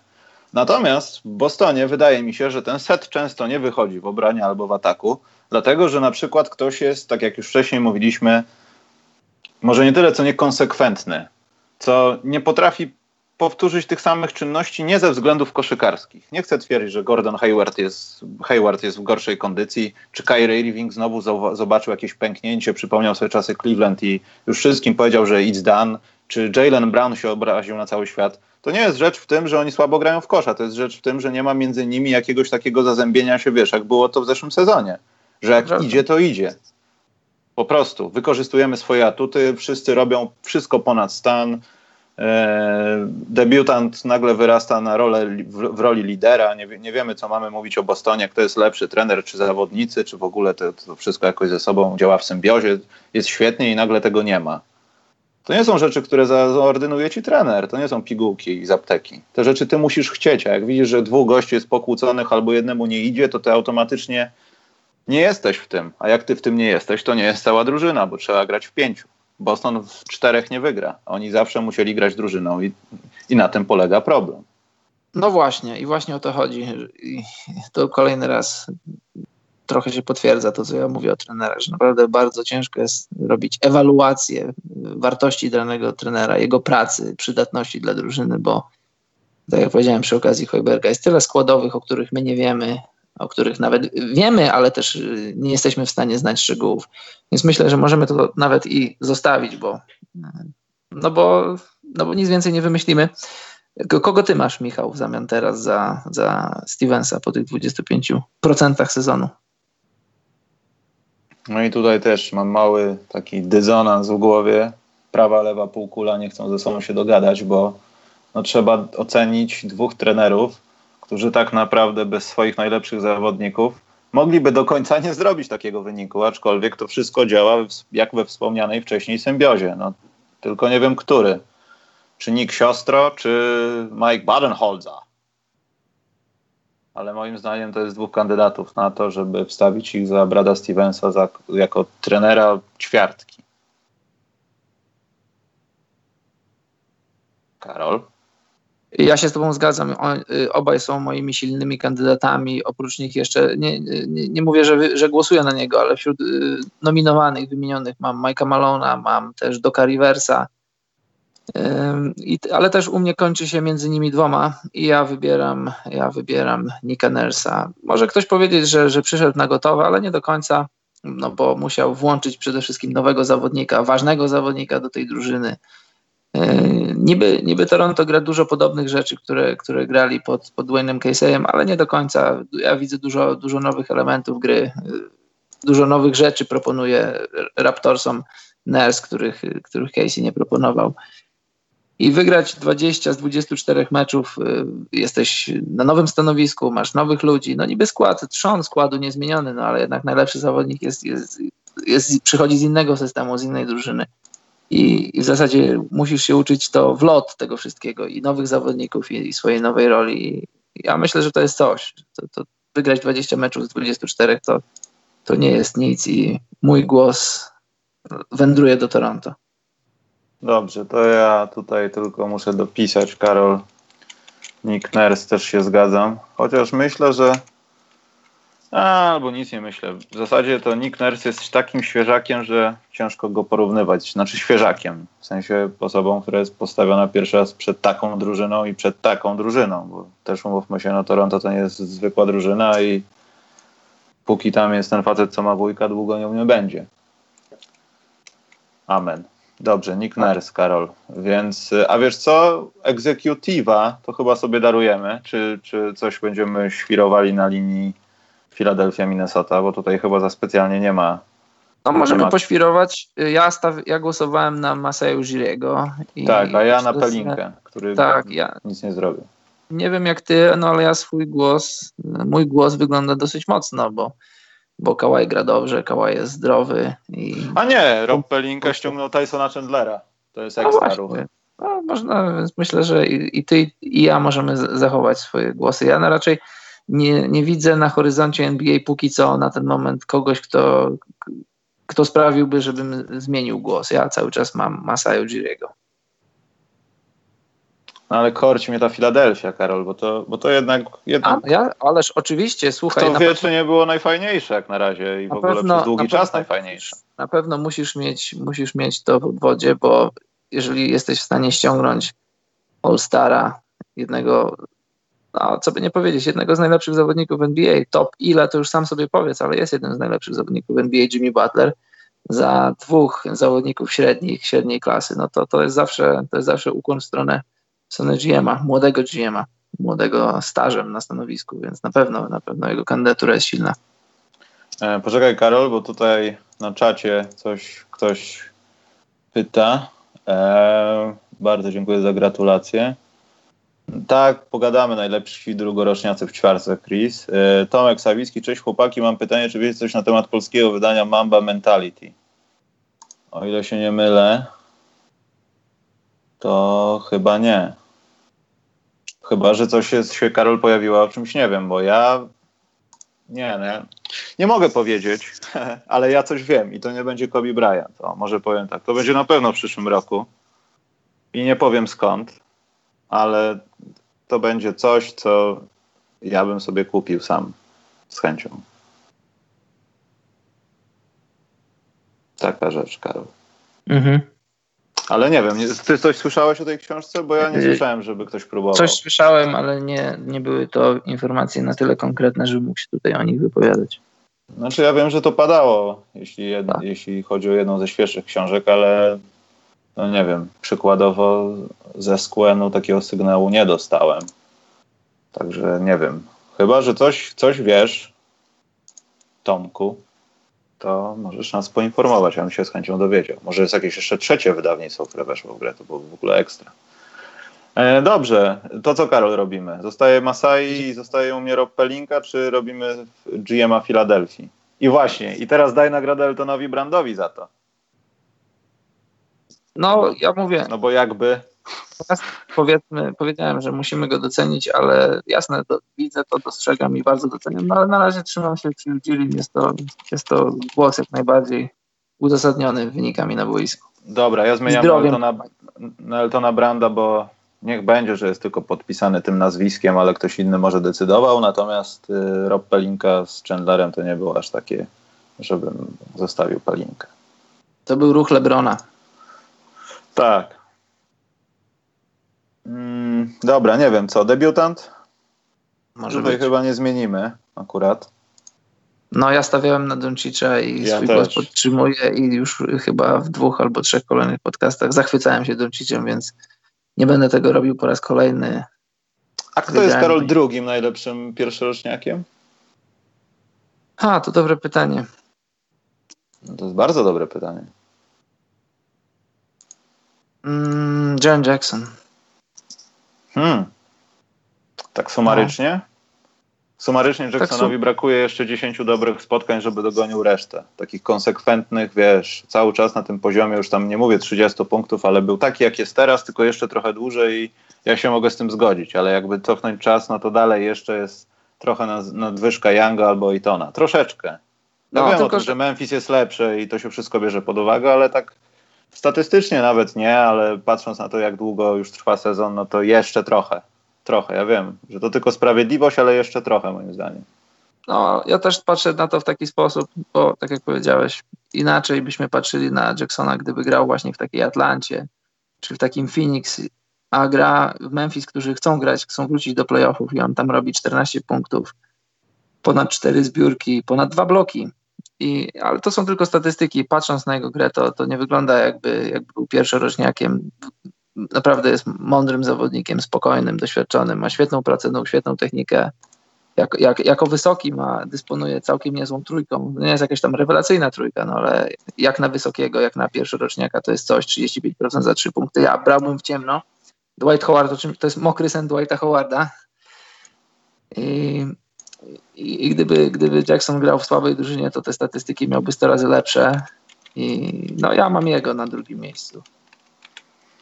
Dobrze. Wiem, że wiem, że statystyki może nie do końca się bronią, ale broni się znaczy, gra i gra. Ja też bym to zrobił, ale chciałbym oddać sprawiedliwości, że to nie trwa, nie trwa tak długo, jak, jak trwa. No, jak grają Wayton i Young na tym swoim poziomie, nazwijmy to, na trzech najlepszych debiutantów. Wiesz. Ale jeśli to potrwa jak najbardziej, to ja bym chciał nawet, żeby on przeszedł lukę, w sensie, żebyśmy mówili o nim jak naprawdę o kimś, kto nie tylko na Players Tribune pojawił się wywiad z nim, że przyjechała po niego kiedyś policja, bo udostępniał filmy na torrentach. No i wbiła mu się policja do domu, tam okazało się, że tam w ogóle ściągał za czasów tam tych pierwszych torrentowych historii. Jeszcze tam kolportował to dalej, także... Kto wie, też. może masz taki film od niego. No, kto wie, kto wie. Nie, Karol, ja teraz to już tylko Netflix, HBO Go, bo tam wszystko jest. Już, już nie trzeba, Karol, kombinować w Polsce. Już nie trzeba. To wiem, Michał. Rozumiem. Ale to, ale to nie było kombinowanie też dla oszczędności. Po prostu niektórych rzeczy nie było. No i nie mogłeś kupić sobie dostępu do jakiegoś HBO Go czy do czegoś tam. To było głównie tym spowodowane i też ludzie na to inaczej patrzą. No ale nieważne. Idźmy dalej, Karol. Najlepszy obrońca. Wtedy był Kawhi Leonard najlepszym obrońcą. I tutaj bym zmienił chyba. Ja mam. E, niechętnie, ale bym zmienił. Ja mam tak chętnie i niechętnie, bo mam Kawhi Leonard nadal łamane przez Drew Holiday. Czyli w tą idziesz, tak? Idę w, idę w małych, idę w obwodowych. Bo ja mam Antony Davis na łamane, uwaga, i to, to co mówiłem na temat Jacksona się teraz wyklucza, ale troszeczkę Mark Gasol. Może być. I chyba u mnie padnie zmiana i będzie Antony Davis. Chociaż no mam problem z tym kałajem, no z chęcią. Nie wiem, pomyślę. To, to ty, Karol, musisz się na jednego zdecydować. Kałaj zostaje? Nie mogę się teraz zdecydować. Chcę Musisz. To jest ćwiartka. Karol, jesteśmy w połowie małpki prezydenckiej. Musisz się zdecydować i nie kłóćmy się, czy iść po drugą do sklepu. Dobrze, no to w skali sezonu, tak jak, bo to przed sezonem, no to miałem w skali sezonu, będę miał Kałaja. Kałaj jeszcze nie jest stuprocentowym Kałajem, on jest na razie powiedzmy, nie wiem, tam 80%, 80%, no może 76%. A Drew naprawdę zrobił na mnie duże wrażenie, więc powiedzmy, że po tej ćwiartce mam na razie Drew Holiday'a. A gdzieś tam w wodzie, gdzieś tam na drugim planie, póki co Kałaja w perspektywie całego sezonu. Dobrze. E, no to ja nie będę Dać ci Drew? Give me Drew. Dobra, to Drew Holiday, ja zostanę przy Kałaju. Chociaż może AD dopiszę jeszcze, jak będzie. Tylko to będzie długie. I damy AD, o, bo się nie zmieści, będzie brzydko wyglądało. Niech tak będzie, Karol. Aczkolwiek mhm. jeszcze kilku by się znalazło, no bo trzeba było poszukać jeszcze taką piąteczkę wystawić, ale tutaj skracamy to do granic możliwości, trzeba to dodać. Dobra, e, najbardziej e, gracz, po, który poczynił największy postęp, MIP. Ja mam też dwóch, to znaczy powiem najpierw kogo miałem. Miałem e, Justice'a Winslowa i tutaj strzeliłem jak Justice, strzeliłem jak Justice Winslow za trzy punkty, czyli niecelnie. Myślę, że niecelnie, kto wie, może druga część sezonu będzie należeć do niego. Na razie tak to nie wygląda, ale na ten moment mam teraz y, Zach Lavin łamane przez Josh Richardson ze wskazaniem myślę raczej na Josha Richardsona. Tak? Tak mi się wydaje. No, chociaż tak delikatnie ze wskazaniem, bo, no bo trzeba docenić, że Zaklawin wrócił po kontuzji, że z 16,7 punktów na mecz wskoczył na 25. to jest coś. Do tego 5 zbiórek, 4 asysty ponad. Z kolei, tylko że kłopot z, z, z Lawinem jest taki, że, że właśnie, że Bulls nie grają o nic, a Lawin nie broni. Więc y, to moje wskazanie na Richardsona właśnie z tego, z tego pochodzi yy, rozumowania. On z kolei z niecałych 13 punktów skoczył na 20,3 punktu, 4 zbiórki i 3 asysty. To jest coś. Trafia ponad 40% swoich rzutów za 3 punkty. No i broni to jest raz, a dwa, że, że Heat walczą o playoffy. I wygląda mi na to, że, że Wade przekazuje Richardsonowi pałeczkę, jak, jak, odejdzie z Heat, że może to być drużyna. To znaczy, wiesz, ciężko powiedzieć, czy z Joshem Richardsonem jako twoją pierwszą postacią hit będą wygrywać, czy będą chcieli go mieć jako pierwszą postać, ale taki zawodnik pierwszopiątkowy, już nie mówię, czy jest to druga opcja, czy trzecia, ale taka powiedzmy, no druga, trzecia opcja, no bo na ten moment nie widzę go jako pierwszą opcję drużyny wygrywającej dużo, ale doceniam jego, jego postęp, doceniam to, w jaki sposób gra, lubię ten typ zawodników i, i oddaję swój głos na niego. Eee, Okej. Okay. Natomiast y, tak się zastanawiałem, czy Josh Richardson mógłby tak przejąć Miami i po prostu być tym zawodnikiem, nazwijmy to najlepszym, bo też tutaj powstaje pytanie, co się dzieje z Hasanem Whitesidem. Ja wiem, że jest, że go widać czasem, od czasu do czasu bardziej lub mniej. Często bar częściej widać Bama Bio, dzięki Bogu, ale mimo wszystko co z Hasanem Whitesidem, ta drużyna to też trochę taka zagadka posiadania naprawdę kozackiego gościa, który jest pod koszem, no. Ile brakuje Whiteside'owi, żeby być jednym z takich naprawdę jednym z lepszych, a nie jednym z dziesięciu lepszych, ale jednym z trzech najlepszych centrów w grze? Myślę, że nie aż tak bardzo. No wiadomo, nie odkryje Ameryki rzutami z dystansu, ale jeśli chodzi o post-up, no to on powinien robić, o Jezu, dużo więcej niż robi teraz. Znacznie więcej. To jest, to jest bardzo źle. I jeszcze wyróżnienie mam dla Montresa Harela. Bardzo go lubię. Mm. Zwróciłem na niego uwagę jeszcze jak w Houston grał a teraz w Clippersach bardzo mi się podoba. Świetnie gra, jest pewnym punktem z ławki. W wielu drużynach na pewno miałby miejsce w podstawowym składzie. Taki super zawodnik, bardzo lubię ten typ zawodników. Wychodzą i są taką, taką iskrą, iskrą z ławki. Mają Lou Williamsa, ale to jest inny typ zawodnika z innej pozycji, a tu masz podkoszowego, takiego w typie Lou Williamsa, tylko że podkoszowego wchodzi i daje ci energię po obu końcach parkietu. Bardzo lubię go oglądać. Bardzo lubię jego intensywność i bardzo lubię jego shoe game. Ma świetne buty. Zwróćcie uwagę na to, w jakich butach gra Montres Harrell. Obejrzyjcie sobie w ogóle taki materiał, jest o nim, o tym, jak, w jaki sposób wyszukuje butów, w jaki sposób je dobiera, jak się nimi interesuje. Bardzo, bardzo interesująca postać pod tym względem. E, dobrze, Karol. Ja dałem Jamala Mareya. Natomiast ja wstawiam do tej mojej nagrody ćwiartki sezonu za Kalawina mimo wszystko. Bo to jest tak, że ja już pomijam tą stronę defensywną, a jeśli chodzi o ofensywę, to wiem, tam wszyscy na porządku sezonu, gość, który od czasów Michaela Jordana, bla, bla, bla, porównywanie, nie wiem, konia do Ferrari, ale sam fakt, że on to robi po tym całej sytuacji z jego zdrowiem i, i w ogóle po tym, jak myśleliśmy o nim, jak on był w Minnesocie, e, no to, to jest ewidentny postęp. To też nie jest rzecz w tym, że on gra w słabej drużynie, bo w dobrej też by to, myślę, robił w mniejszy lub bardziej sposób, jeśli chodzi o ofensywę, no bo defensywa to go dyskwalifikuje, no, zdecydowanie. Jeśli z kimś będzie na remisie w jakichś tam ocenach, to zawsze ta defensywa będzie czerwoną flagą i może będzie pozbywała go jakichś tego typu nagród. Tak mi się wydaje. Ale zostawię. Jamal Murray jednak, jednak tak nie rozwala, chociaż no Denver to jest no, niebo a ziemia w porównaniu do Chicago. No. Dobrze, Karol. Ja zostawiam Lawina, ty dałeś Richardsona. Tak zapisałem. Szósty gracz, Karol. Najlepszy rezerwowy. Daliśmy Terrego Rozier i tak. Lou Williamsa. No. I ktoś się obronił z tej dwójki? Bo no, u mnie nie. Lou Williams broni się, jego kandydatura nie jest może teraz najsilniejsza, ale myślę, że możesz, znaczy powinieneś mieć go gdzieś tam wśród swoich kandydatów. Ja mam, ja w moich kandydatach mam, mam trójkę. Mam, mam Derricka Rose'a, właściwie czwórkę. Mam Derricka Rose'a, Lou Williamsa, Montresa Harrella i Sabonisa, młodego Sabonisa. Mhm. Którego wybieram na ten moment, jak dla mnie to jest loteria, bo każdego z nich lubię, każdy z nich y, myślę, że w jakiś sposób zasłużył na to. To musisz kogoś wybrać. Dajmy Rose'owi. To lubię, to lubię, bo ja też chciałem Derricka Rose'a, ale już nawet nie przez to. Ktoś tam może gdzieś wytknąć, że statystycznie to on jednak nie, bo Harold, yy, znaczy nie, yy, bo na przykład Williams jest od niego lepszy, czy ktoś jeszcze, tam byśmy znaleźli Tak, dwóch, trzech takich. Ale masz- przez to, że rok temu już kończył ze swoim życiem, karierą i teraz tak gra na rezerwie, a mówił w Nowym Jorku, że on nie jest typem zawodnika, który może grać na rezerwie i uczyć jeszcze młodszych zawodników.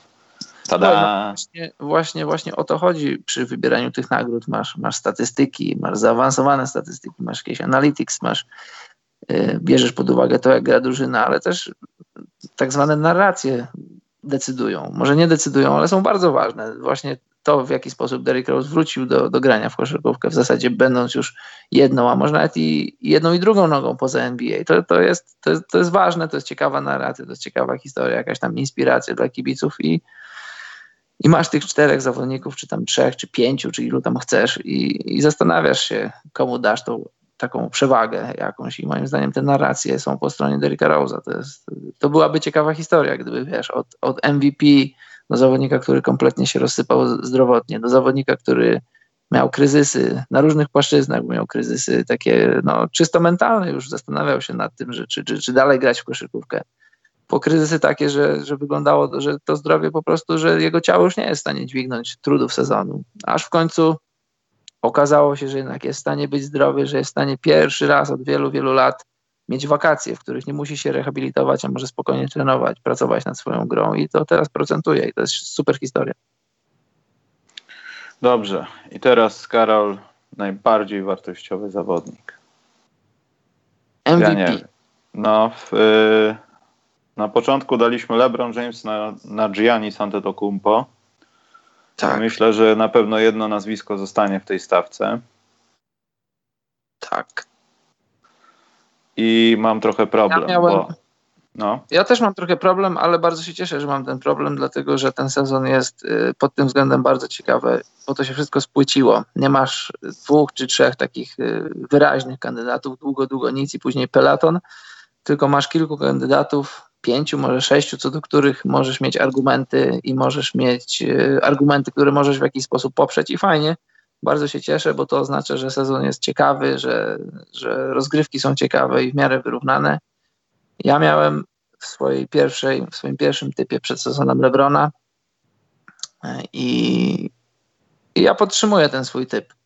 Może nie jest Lebrona kandydatura w tym momencie jakaś super silna, najsilniejsza, ale ma tak, ma statystyki, to jest ważna rzecz, ma narrację, to jest kolosalnie ważna rzecz. Jedyna rzecz, jakiej mu brakuje, to są zwycięstwa Lakers. Jeżeli, Lakers do, jeżeli LeBron będzie w stanie doprowadzić Lakers do, do przewagi własnego parkietu przed pierwszą rundą playoffów, jeżeli a, wiadomo, że w ogóle grają o playoffy, czy w ogóle wejdą do nich, no ale zakładajmy, że do nich wejdą i gdyby jakimś tam cudem, czy może nie będzie to jakiś wielki cud, bo na ten moment y, stawka jest naprawdę bardzo, bardzo wyrównana między, między miejscem pierwszym w tym momencie na zachodzie, a miejscem e, już liczę dziewiąte, dziesiąte, a miejscem jedenastym. Między pierwszym a jedenastym miejscem są tylko cztery mecze różnicy. To jest, e, to jest coś.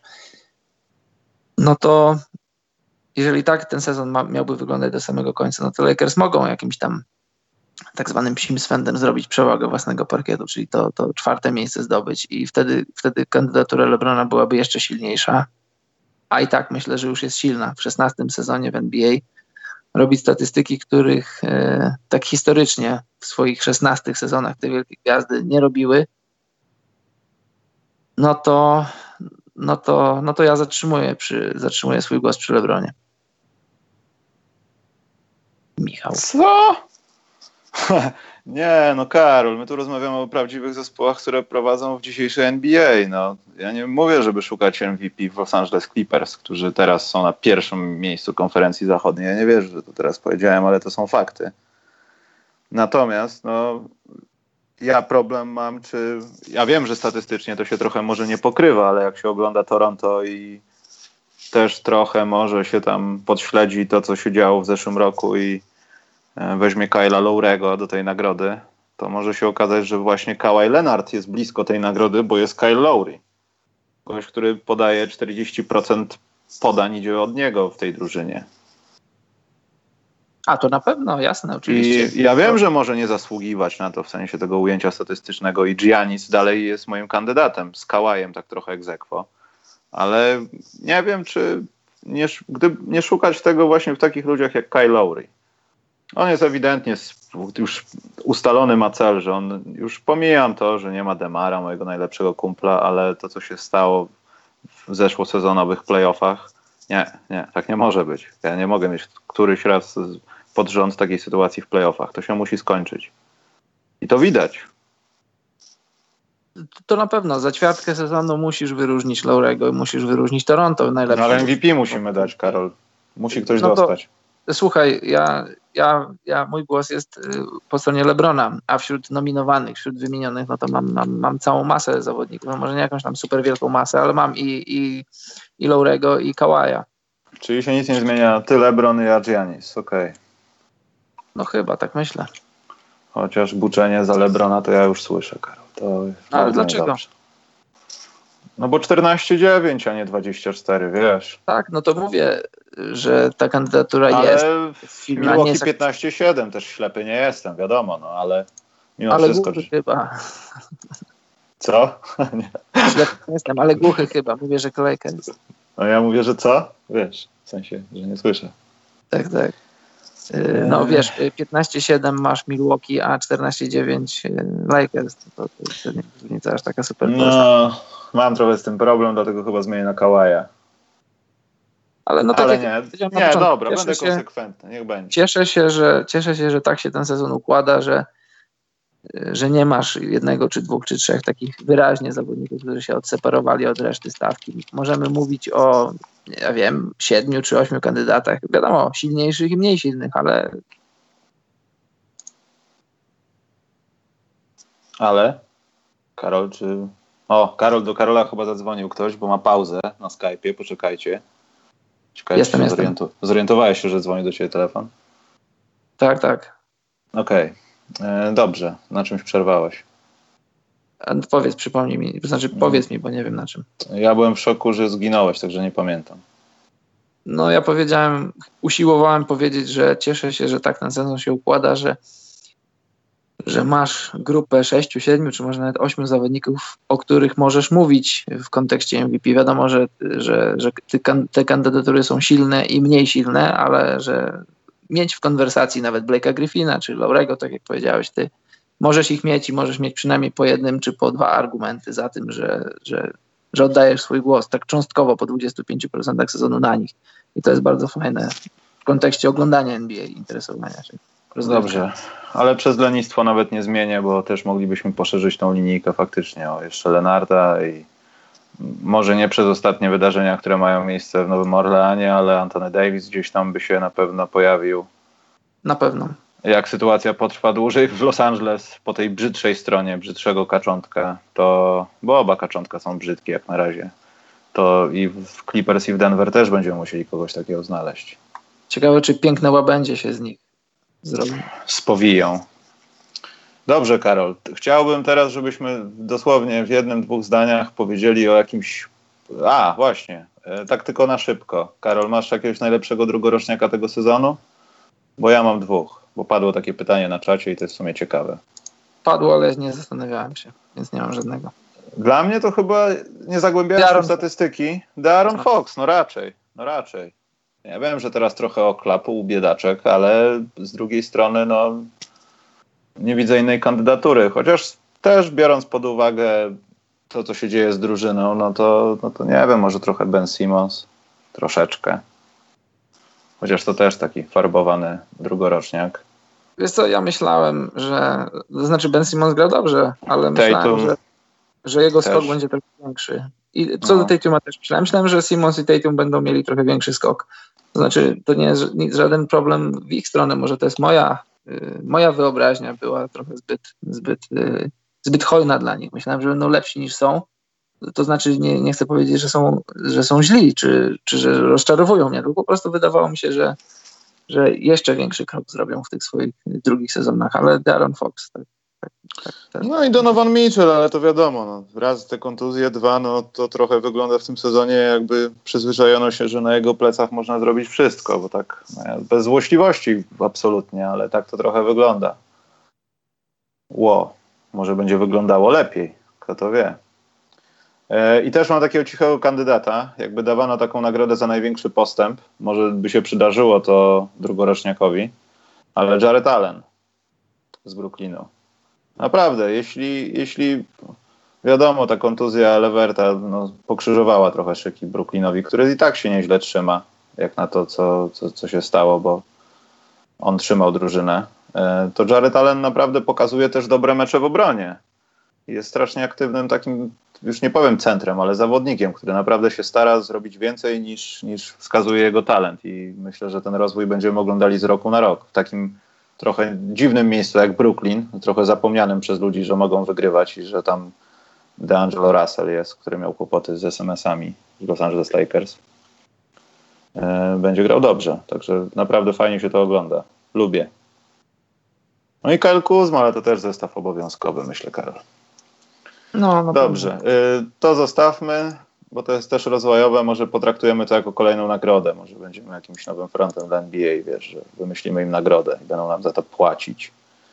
Y, Karol, najlepsze, na, na twoje największe zaskoczenie, może być na plus, może być na minus, może być indywidualne, może być drużynowe y, z tej ćwiartki sezonu. Sacramento. I to jest na plus czy na minus? No, na minus, oczywiście, że na minus. E, na plus, oczywiście, że na minus. no, to, no to się zdecyduj, Karol, to jak? No, na plus 11-11 po 22 meczach sezonu. No, ja się nie spodziewałem. Znaczy Nie wiedziałem że, wiedziałem, że nie będą tankować, no bo nie mają piku, ale myślałem, że będą walczyć w meczach, a będą mecze przegrywać. A póki co są na 50% i jak dla mnie to jest bardzo pozytywne zaskoczenie tego sezonu. E, Memphis Grizzlies, ale to plus jest dla mnie, że ja zawsze w nich wierzę i zawsze przez przypadek się jakoś udaje, że oni dobrze grają. Ale to jest takie też zaskoczenie przed sezonem, znaczy przed sezonem. Po tych pięciu pierwszych może meczach to wyglądało bardzo źle i może nawet po dziesięciu pierwszych wyglądało nie tak jak miało wyglądać. Na szczęście to się zaczęło zmieniać. Bo ani Gasol nie przypominał Gasola, ani Conley Con- Conleya. Jakby, nie wiem, sezon zaczął się trochę z falstartem u nich. Tak to wyglądało. E, Na plus też Detroit Pistons myślę, że możemy potraktować, bo mimo wszystko Karol, no nie wiem, czy ja muszę zajrzeć do naszej rozpiski, ale czy spodziewaliśmy się, że oni będą tak wysoko i tak dobrze grać? Już pomijam. Czy tak wysoko to nie wiem, ale miałem ich w playoffach. Detroit wypadli nam na siódmym miejscu. Niby Mhm. na, za cały sezon, tak? Natomiast teraz czwarta lokata, 13-7 bilans, dokładnie. E, No i na minus Boston, no, że, że to nie jest Boston. Tam No. dzieją się te rzeczy, które miały się dziać nawet z uwagi na rozwój tych wszystkich talentów, Brownów, Tatumów i tak dalej. No i na to, że Hayward miał być tą, tym wzbogaceniem ekipy, jak na razie no, nim nie jest aż takim. Wiadomo, że to nie jest gracz jakiś taki ultra minusowy, no ale to nie, nie tego się spodziewaliśmy. No i nie wiem, czy coś jeszcze możemy, Karol, wyróżnić. Bo na pewno jakiś Portland, Denver, Clippers, no tak, ale to chyba były takie rzeczy, których absolutnie się nikt nie spodziewał, więc to nie, nie będzie żaden szok, że myśmy tego jakoś nie, nie, nie chcieli nawet podważyć. Orlando na plus musi na pewno wejść. Tak. San Antonio na minus, niestety na minus, sorry. Wiemy, że tam nic się nie dzieje. No ale o Clippersach, Karol, Clippersi byli poza playoffami chyba u nas. Tak, ja miałem Clippersów poza playoffami. I to dlatego- głęboko. To było trzecie miejsce od końca w, li- w konferencji zachodniej. Aż tak. Jeszcze. Tak, 38-44 nam wyszło, Karol. A widzisz. San Antonio miało być ós- na ósmym miejscu. Utah Jazz na minus. Ale to jest chorobowy minus, Karol. Ja nie wiem, czy możemy się pastwić. Bardziej się powinniśmy pastwić nad Phoenix Suns. Ale Ja ja, wiem, bym powiedział, że, ja bym powiedział, że bardziej San Antonio niż, niż Utah, no bo, no bo jakichś takich super wielkich kontuzji nie ma, nie ma w jazz. No wiadomo, że miał kontuz- problem ze stopą, miał Donovan Mitchell, później z żebrami, tak ogólnie nękają go rzeczy, może nie jakieś wielkie, ale takie raz na jakiś, raz na jakiś czas coś uciążliwego. A, a w San Antonio po prostu odpadli ludzie i to odpadli ludzie na, na dobre. Ludzie, co do których Spurs mieli, mieli konkretne oczekiwania. Dejounte Murray miał być, w zeszłym roku był wybrany do trzeciej piątki, trzeciej najlepszej piątki obrońców. W tym roku miał zrobić, miał przejąć pałeczkę po Tonem Parkerze i miał zrobić jakościowy skok.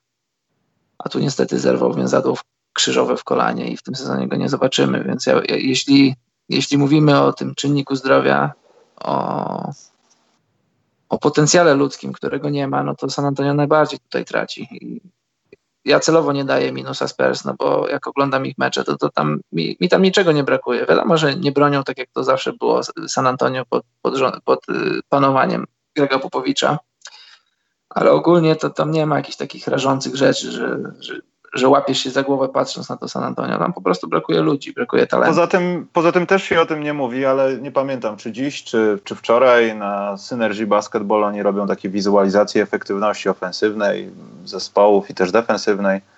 E, I patrząc na to, no to Spurs, znaczy to, to, to są cyfry, które są przy, ogólnie dostępne, więc to można było przeczytać, ale to jest takie obrazowe porównanie, no, że Spurs są trochę nawet lepsi w ofensywie od Memphis i są na poziomie Filadelfii, jeśli chodzi o samą ofensywę.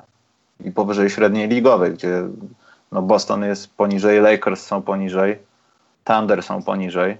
I to wiadomo, że o niczym nie, nie mówi, niczego, o niczym nie świadczy i tak naprawdę gra to rewiduje, no ale to też pokazuje, że no, San Antonio wyciska po prostu gąbkę, no ona się powoli zaczyna schnąć, tam nie ma już wody do wyciśnięcia. No właśnie, Mimo wszystko ktoś stara się ją wycisnąć. I kiedy się skończy woda w tej gąbce, no to tego nie stwierdzimy do momentu, aż oni nie będą minusowi po obu stronach parkietu. No.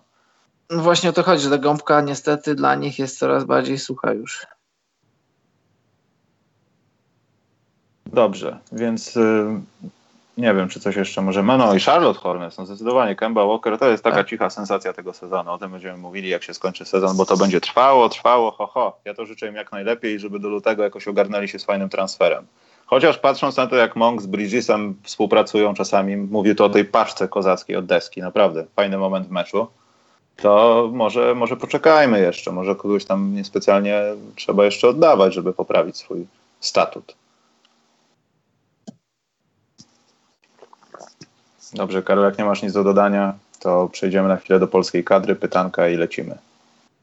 Chyba nie mam. Chyba. To brzmi jakbyś miał. Dobrze, Karol. Y, ty byłeś na meczu Finlandia-Rosja. Ja absolutnie nie byłem. nawet. Słucham? Niestety nie byłem. Dlaczego? Nie dotarłeś na ten mecz? No, nie dotarłem na ten mecz. Zaraz po tym, jak skończyliśmy podcast, zadzwonili do mnie z, mm, z promowiska i powiedzieli, że w związku z wysokimi falami prom się nie zatrzyma. Prom płynący, prom płynący ze Sztokholmu przez Alandy do Helsinek nie, nie zatrzymał się niestety. Był jeszcze jeden nocny prom, ale on też się nie zatrzymał i byłem uwięziony na wyspie, niestety. Karol, czy powiadomiłeś armatora, że przenieśliśmy piątek w czwartek i zmieniliśmy bieg czasu, naszego czasu podcastowego i oni są temu winni, czy nie doszło tak, do czegoś Tak, powiedziałem, mówię, panie, ale podcast. A on mówi, człowieku, co mnie twój podcast obchodzi. Hmm, dokładnie. Tak powiedział po polsku. I no i niestety chciałem być na tym meczu, bo to był fajny mecz. Ale czy ten był mecz, Karol, o coś w tej grupie? To był jakiś taki, nie tak, wiem, uważający o jakimś awansie, czy, czy nie za bardzo? Bardzo, bardzo ważny mecz dla Finlandii. Niestety Finlandia przegrała, mimo że na 5 minut przed końcem meczu, w ogóle przez cały mecz prowadziła wysoko, nawet dwucyfrową. Na 5 minut czy 4 minuty przed końcem prowadzili 8 czy 9 punktami nawet, ale z minuty na minutę jakoś ich siły zaczęły słabnąć, ta, atak się nie kleił. W zasadzie wyglądało tak jakby, bo oglądałem ten mecz w telewizji, wyglądało to tak jakby tak jakby chcieli jak najbardziej wytracać ten czas, ale to się odbijało na tym, że Rosjanom nie było, nie, nie sprawiało trudności w zatrzymywaniu później tych pojedynczych akcji jeden na jednego, bo to się sprowadzało do tego, że nic się w ataku nie działo. Piłka, piłka nie krążyła, piłka była w rękach zazwyczaj jednego czy dwóch zawodników i a Rosjanie spokojnie odrabiali straty, no i w końcu wygrali. I to był mecz z dogrywką, mecz grali po dogrywce. I z, z, każdą minutą żałowałem, że nie mogłem być na tym meczu, bo to był mecz na dobrym poziomie, były emocje, no i wiesz, dogrywka na żywo to jest zawsze coś, co chcesz oglądać. Mm. Natomiast jeśli chodzi o Polskę, to powiem Ci, że tam nie było żadnych nerwów. Oglądałeś ten mecz w ogóle? Tak, tak, oglądałem. I Karol, jakie, masz jakieś odczucie? No wiesz, ciężko mieć odczucia po, po takim rywalu jak, jak Holandia. To tam nie, ale, sumu, ale, ale, nie, no i Włochy jeszcze sumując do tego. Ale Włochy, wiesz co, ja mam... Dwumecz taki, powiedzmy. Tak, tak, ja wiem, nie, super, jestem bardzo zadowolony, no bo wiesz, zwycięstwa to są zwycięstwa, z kim by nie były, bierzesz się w ciemno, tylko ja mam takie spostrzeżenie odnośnie tych okienek FIBA, E, bardzo mi się to nie podoba i to jest takie trochę, wiadomo, nie, w kontekście Polski, no to cieszysz się, ja się cieszę, wszyscy się cieszymy, że jesteśmy jedno zwycięstwo od wyjazdu do Chin na historyczne, drugie w historii naszego koszykarstwa, e, Mistrzostwa Świata, jeśli nam się uda, ale mm, te, te okna dla reprezentacji to jest coś, co mi się nie podoba, to jest coś, co mam nadzieję, że w przyszłości FIBA się z tym, e, z tym upora. Ja pamiętam, jak byłem w tamtym sezonie w w Toronto i przyjechali Memphis i miałem okazję z, z Markiem Gasolem o tym rozmawiać. I on akurat, jego, z jego perspektywy to, to było coś, no może nie jakiegoś super rewelacyjnego, ale on był akurat zadowolony z tego pomysłu FIBA, bo powiedział, że jeśli chodzi o reprezentację Hiszpanii, no to y, inni zawodnicy mają okazję się wykazać, podczas gdy ludzie z NBA i z Euroligi nie mogą grać, tylko że wiesz, y, kadra B Hiszpanii to jest być może jedna z najlepszych, no nie być może, na pewno to jest jedna z najlepszych kadr y, świata, a jeżeli weźmiesz, nie wiem, kadrę B Włoch czy, czy, czy, czy jakiegoś innego kraju, no to już na tym tracisz. No i zobacz, cieszymy się, że wygraliśmy z Włochami, ale gdybyś miał Galineriego, gdybyś miał e, Bellinelliego, Diatomę i jeszcze paru innych zawodników, no to no to nie mówię, żebyśmy przegrali, na pewno byłoby nam bardzo, bardzo trudno, dużo trudniej niż, niż to, co było, to, co mogliśmy oglądać wczoraj.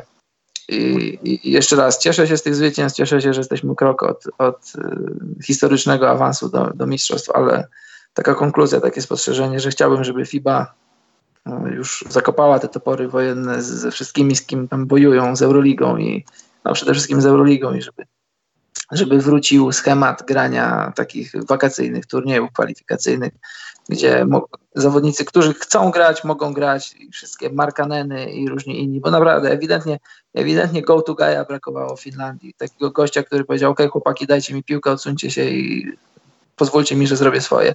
Kogoś takiego brakowało w Finlandii. I, i kropka i takie jest moje spostrzeżenie na ten temat.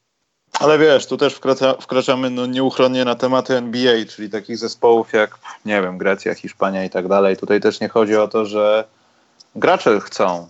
Niektórzy po prostu nie chcą grać i myślę, że to tak, też tak, wakacje no to wiadomo. Więcej jasne, byłoby tych gwiazd, ale to niewykluczone, że byłyby rezygnacje jakieś, bo, bo sezon ciężki, bo kontuzja, bo coś tam. No to wiesz, no to ja to mówię, gdybyśmy mieli turnieje wakacyjne, no to wtedy już jest tylko i wyłącznie wola zawodników. Chcesz pojechać, jedziesz. Jeśli czujesz się zmęczony po sezonie, no to nie jedziesz. Ale tutaj ewidentnie, jeśli jesteś zawodnikiem NBA, no to na żadne z tych okien po prostu nie pojedziesz, no bo nie możesz, nie jesteś w stanie pojechać. I nie od ciebie Dobrze. to zależy. Dobrze, Karol, ale też nie róbmy z siebie takiej cebuli. Polska gra po prostu lepiej w kosza i to widać. Nie, nie, ja, ja, ja, tak jak powiedziałem, ja to biorę w ciemno, bardzo się z tego cieszę, ale w perspektywie przyszłości mam nadzieję, że, że to się zmieni, no bo chciałbym, jeśli oglądam Mistrzostwa Świata czy Europy, nie wiem jak, jak, w jakim schemacie będziemy robić eliminację do Mistrzostw Europy, ale rozmawiamy teraz o Mistrzostwach Świata.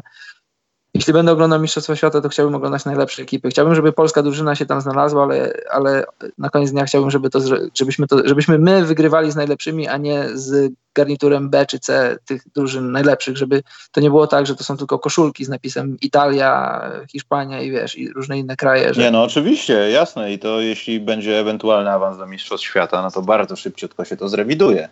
No, no właśnie. Bardzo szybciutko i będzie pokazana, jaka jest gra, pokazana granica tego wszystkiego. Natomiast warto wspomnieć o kilku rzeczach. No, pierwsza rzecz jest taka, że ja wiem, że niewiele osób nawet nie chce robić przytyku do jakichś tam mediów czy stron, które się zajmują ewidentnie koszykówką już taką światową, nie tylko NBA, ale wiem też, że skala tej ligi nie bije w oczy, ale ja nie wiem właśnie, czy to się jakoś nie zbiegło z czasem, kiedy ja rozmawiałem z Mike'iem Taylorem w podcaście specjalnym, ale to też było tak, że go w lutym wszyscy zwalniali.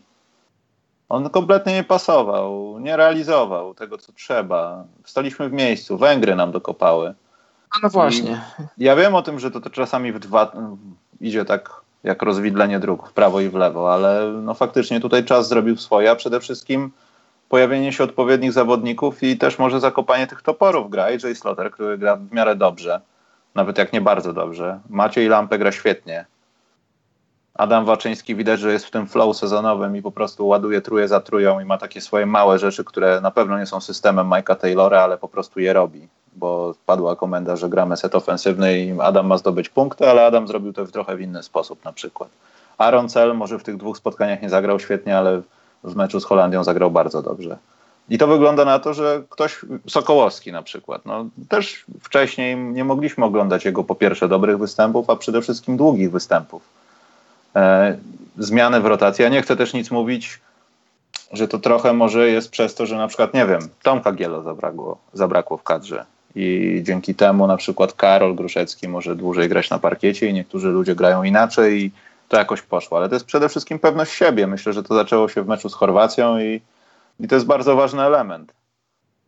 Poza tym, no prasa pomaga, no masz dwa takie dobre mecze, teraz już nikt nie będzie myślał nad tym, kogo zmienić i tak dalej, tylko co my możemy, możemy dalej, w sensie co dalej, bo jeszcze mamy dwa mecze, jest to okno jeszcze w lutym, tak? Mhm. Które już będzie gwoździem do, nazwijmy to, no trumny, czy jedziesz do Chin, czy nie.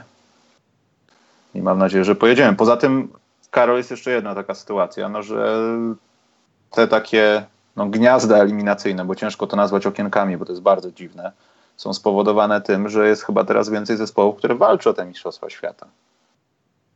Tak, tak. W sensie w ogóle, ta konkurencja nie jest tak bardzo zwarta, żeby tam się znaleźć i jednocześnie awansować. Co też może być dla nas takim trochę pułapką i trucizną, że my uwierzymy tak bardzo w swoje zdolności. O czym ja chciałem powiedzieć?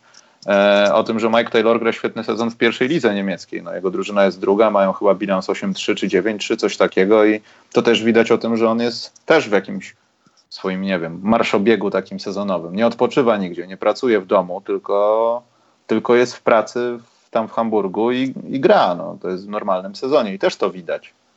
To też ma olbrzymi wpływ na to, myślę. Jasne, oczywiście, to są takie małe rzeczy i nie można nie doceniać takie, takie czucie gry, no bo twój warsztat to możesz poprawiać na różne sposoby, ale też na koniec dnia dobrze jest mieć możliwość pracowania na żywym organizmie jakieś, wiesz, minuty, branie timeoutów, reagowanie na to, co dzieje się w meczu. Mimo, że to jest na niższą skalę, to to jednak jest no, e, tylko koszykówka. To nie jest budowa rakiet, to nie, są, to nie są loty w kosmos, to jest koszykówka. To są pewne schematy, które powielasz. Oczywiście powielasz je na, na, na wyższym poziomie, na, na, z lepszymi zawodnikami, o większą stawkę, ale to, to jest, wiesz, no, to nie jest niebo a ziemia. To cały czas robisz zasłony, cały czas ścinasz po zasłonach, cały czas grasz pick and roll i to jest koszykówka, tylko w innym wydaniu i dobrze, że Mike ma, ma ten, ten meczowy flow.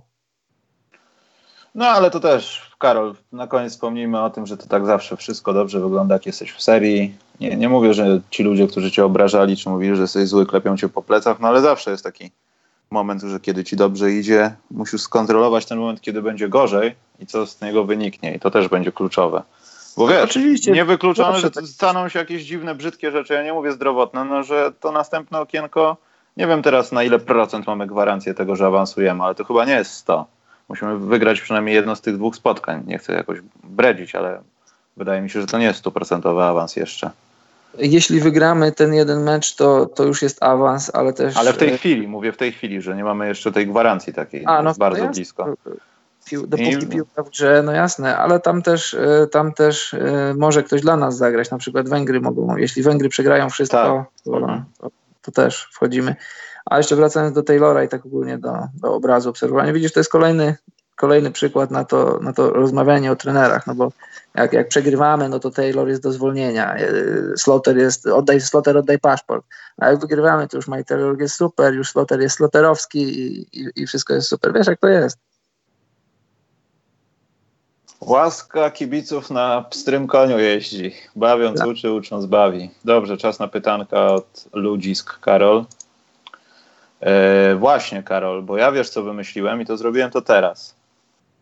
Że skoro obaj lubimy misia tak nadmiernie, to no. myślę, że skoro nam się zbliża 50 odcinek, to my zrobimy 50 odcinek z okazji 51 rocznicy tego odcinka, czyli przy okazji 51, który będzie piąteczkiem bo 50 będzie poniedziałeczkiem. Więc postanowiłem, Karol, że w 51 zrobimy, że 50 było, że to będzie taki gest. To jest pyszny pomysł, wujku. No i że masz musztardę i możemy wtedy zrobić. Ale zastanowimy się. Koło fortuny na pewno będzie, bo jeszcze są różne rzeczy tam do rozdania poukrywane gdzie niegdzie. Także tak myślę, że to w piątek będzie najlepiej. Dobra, Karol, zerkam na czat, czy są jakieś mądre pytania do nas. Przed programem mnie Mateusz Dobosz pytał, czy to prawda, że to ćwiartka, potem połówka, potem 0,7. Tak, to prawda. Przynajmniej tak. symbolicznie, bo Karol nie pije, jak powiedział. No wiesz, no to logicznie wychodzi. Mamy ćwierć sezonu, mamy później pół sezonu, mamy trzy czwarte sezonu, no i koniec sezonu. Litr będzie bardzo ciekawy, to prawda. Dobrze, patrzę, czy ktoś nam zadał pytanie, Karol mądre albo mniej mądre. Ale chyba nikt nam nie zadał mądrego pytania, nawet głupiego nikt nie zadał. Mhm. Ale poczekaj, przewijam, to sprawa jest rozwo rozwojowa. Grzegorz pyta, czy największy dzban sezonu to Hezonia, czy nie? Czy co? Czy co? Co? Zapy- Zadaj jeszcze raz to pytanie, bo... Ale tutaj chyba chodziło o akcję Hezonii.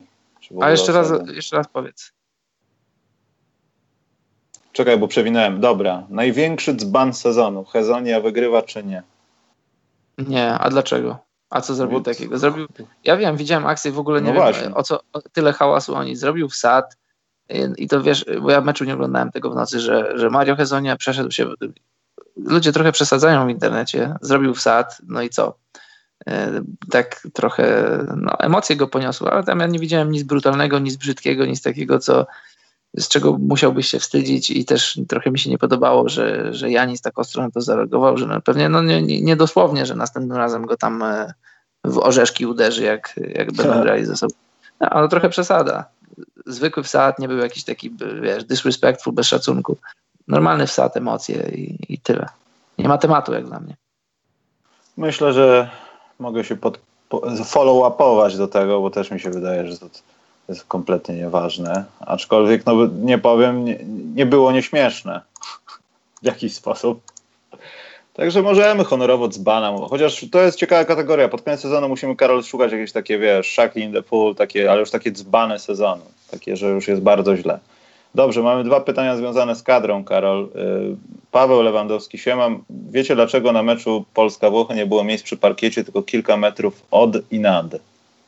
Wiesz co, ja nie przypominam sobie, jak było podczas meczu z Chorwacją, ale Vergo chyba jest tak ustawione, że ten, ta bieżnia, no to ten taki moment, gdzie jest płasko i zaczynają się miejsca dopiero, zawsze chyba był.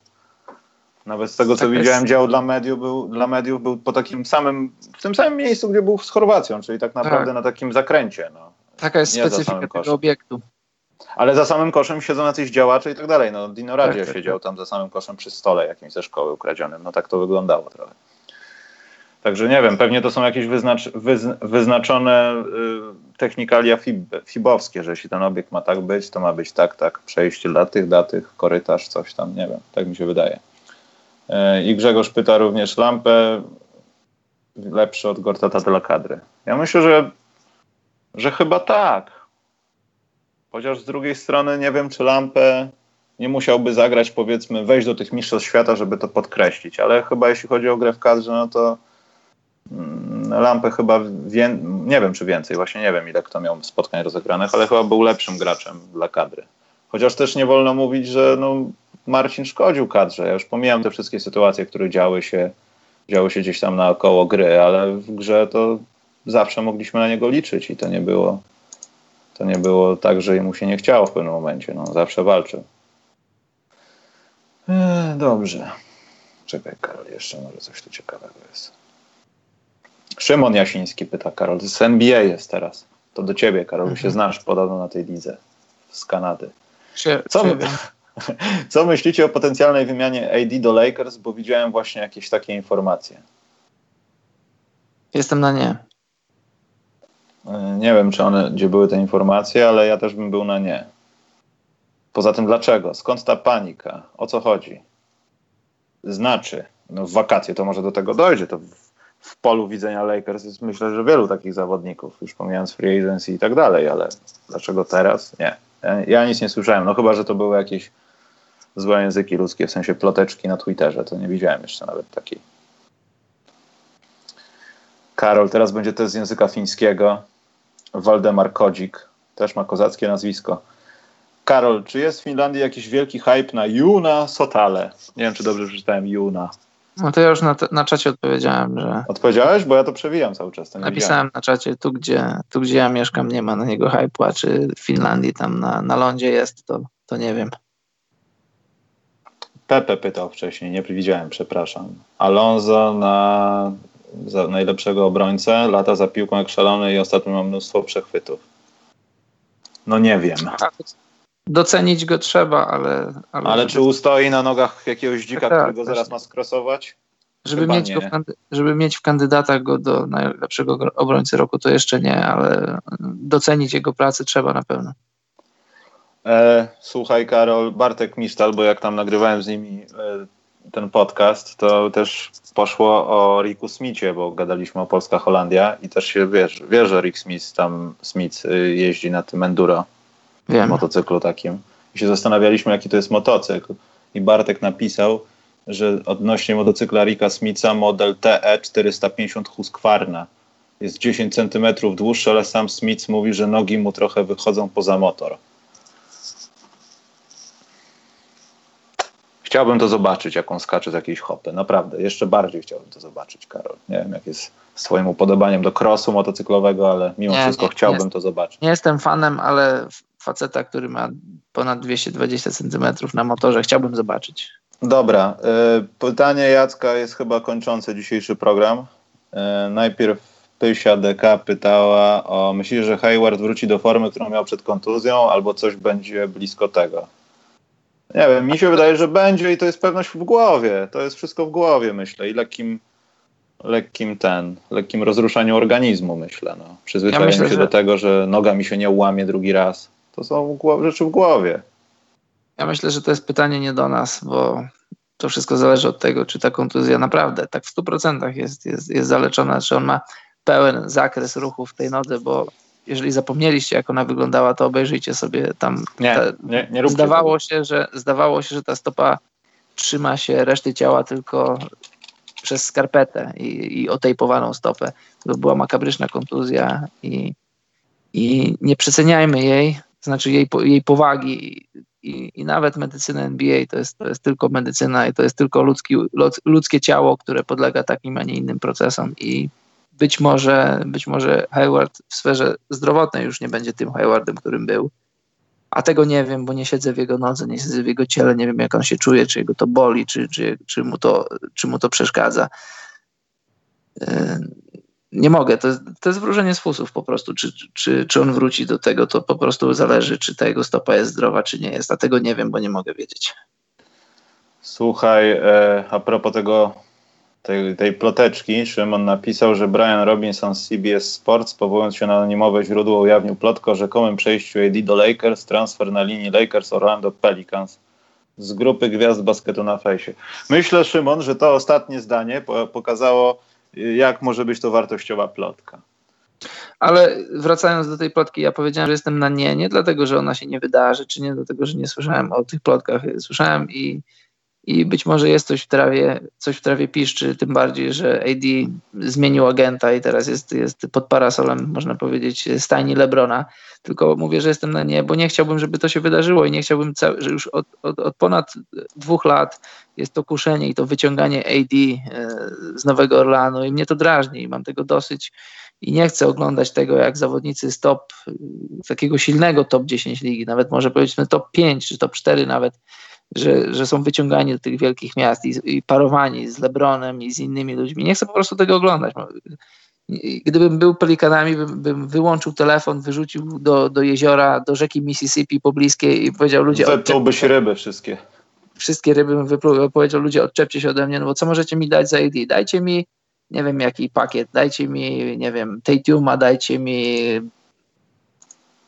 no nie wiem, wymień kogo chcesz na, na debiutanckich kontraktach, takich konkretnych y, super gwiazdorów. Donowana Michela mi dajcie. I o niczym innym nie chcę rozmawiać poniżej, bo to jest naprawdę, to jest, to, to jest świństwo, to jest nieuczciwe, że tak się wyciąga w dzisiejszych czasach tych najlepszych zawodników z tych takich trochę prowincjonalnych, tych mniejszych, mniejszych miast, bo wiadomo, że że w tej walce medialnej to, to te, te, te drużyny nie mają szans, nie mają szans tak po prostu PR-owo i to jest dla mnie ohydne, brzydkie i zawsze jestem na nie. Poza tym ja tak nie troluję, że to z gwiazd basketu na fejsie się pojawiła plotka jest głupia, tylko chodzi o to, że nie zgadzałoby mi się to, że po A pierwsze dlaczego? teraz... Stroluj. Stro... Dlaczego nie trolujesz? No bo nie mam powodu, żeby to zrobić, bo ta Możesz. plotka jak pojawi, pokazał Szymon, powiedział y, Brian Robinson to rzekomo, więc wierzę, że tak jest, więc nie muszę sprawdzać tego na Twitterze. Ale chodzi o co, że tak naprawdę teraz, gdyby to się stało, no to oznaczałoby, że coś jest nie tak z Nowym Orleanem, a faktycznie może Nowy Orlean ma trochę czkawki teraz z różnych przyczyn, ale no nie są tak dobrzy, jak byli w połowie ćwiartki, że tak powiem. I Jeśli... nie wierzę w to, że teraz jest nagle co, rozłam, dobrze nam szło, wszystko ekstra, Julius Randle i nagle, o, teraz to ja odchodzę, bo jest okazja, bo Pelinka dzwonił. Nie, no nie wierzę w to. Ja wiem, że mogą być rozmowy, ale to jeśli napisze to Wojnarowski, to okej, okay, ale nie rozumiem powodu, nie rozumiem dlaczego. Chyba, że to okazja byłaby jakaś naprawdę super. Orlando miałoby to by w tym mieszane w coś. No, eh, trochę. Druga sprawa jest taka, że druga sprawa jest taka, że musicie wiedzieć, słuchacze, że rozmowy na temat potencjalnych wymian dzieją się cały czas. Cały czas, jak my tutaj siedzimy i rozmawiamy, to ktoś do kogoś dzwoni w NBA i rozmawia o potencjalnej wymianie zawodników. Albo dzieje się coś, co może ją spowodować. Tak. Jak no, wybuch I wojny światowej. Przez... Są plotki, o których słyszymy, które przeciekają do prasy z jakiegoś powodu. Jest jakiś powód. Y, I to może być powód y, zawodnika, który chce być wytransferowany, może to być powód drużyny, która chce mieć zawodnika X w swojej drużynie, a ten zawodnik nawet jeszcze o tym nie wie, że jest zainteresowany przez, przez fakt, że wycieka to do prasy, robi się temat, który czasem się, który później się podejmuje już w rzeczywistym życiu. E, szukam właśnie, znajdę, pokażę wam, wrzucę na czat. Pisałem taki tekst na temat plotek w NBA i to, to napisałem to na podstawie, na podstawie insiderskich rozmów z konkretnymi ludźmi i moim zdaniem to jest, to jest, to jest e, coś, co warto znać. Jak powstają plotki w NBA, jak się je tworzy i z jakiego powodu i po co. No bo jeszcze raz, nie wiemy o wszystkich rzeczach, o, które dzieją się w NBA, bo nie jesteśmy w stanie o tym wiedzieć. A możemy sobie zadać pytanie, dlaczego wiemy o rzeczach, o których wiemy? Bo ktoś nam chce powiedzieć, ale kto i dlaczego? To są ważne rzeczy. I tyle mam na ten temat, bo nie mogę robić dwóch rzeczy naraz. A co robisz o. drugiego? No, wyszukuję A. ten tekst o plotkach. Dobrze, dwie rzeczy, które zamykają, Karol, sprawę, bo znowu wyjedziemy na dwie godziny. E, Jacek Kana, dzisiaj biorąc pod uwagę wiek kontuzji, to co w głowie budujecie drużynę wokół KD czy Lenarda, na przykład w Chicago? Wydaje mi się, że należy to oceniać, jeśli chodzi o drużynę, bo gdyby teraz wrzucić do Chicago Lenarda, to faktycznie co z tego, że on lepiej broni, skoro cała drużyna lepiej nie broni? Jeśli wrzucić w zasadzie Duranta tam, stałoby się to samo, natomiast moglibyśmy być pewni, że będzie rzucał 7 dych co mecz. I prawdopodobnie po trzech spotkaniach będzie chciał uciekać z tego stanu i odleci helikopterem. Karol? A jakie było pytanie? Serio? Y, kogo wybieram? Czy KD, czy, czy Lillarda? Ja wybieram KD. Jeśli mam budować drużynę kogoś. Po co? Na 4 lata jego kariery? No wiesz, y, mam, mam KD i mam 4 lata, w których y, w każdym roku będę walczył o mistrzostwo. Walczył, nie mówię, że będę zdobywał, będę walczył.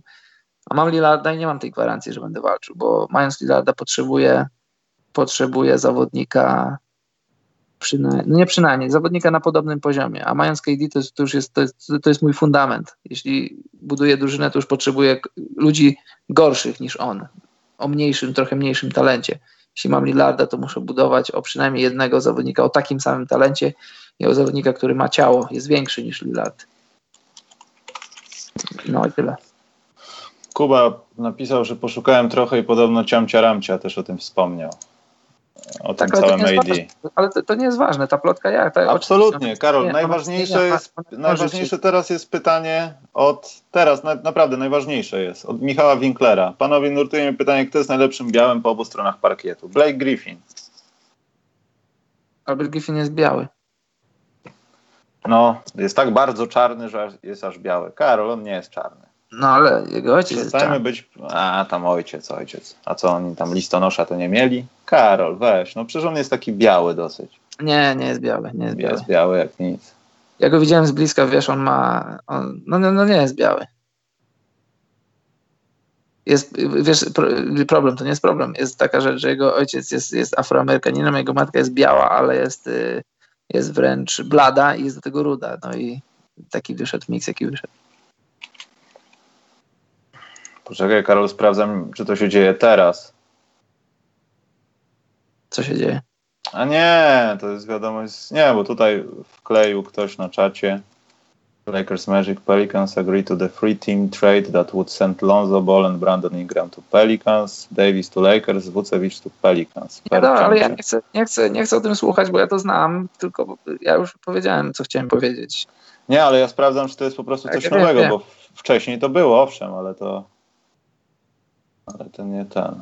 To nie jest chyba z teraz. Ale to nieważne. No ja jestem dobrze, nawet jeśli do tego dojdzie i faktycznie ktoś tam dobrze to przyspoilował, niech ktoś mi wytłumaczy, dlaczego teraz.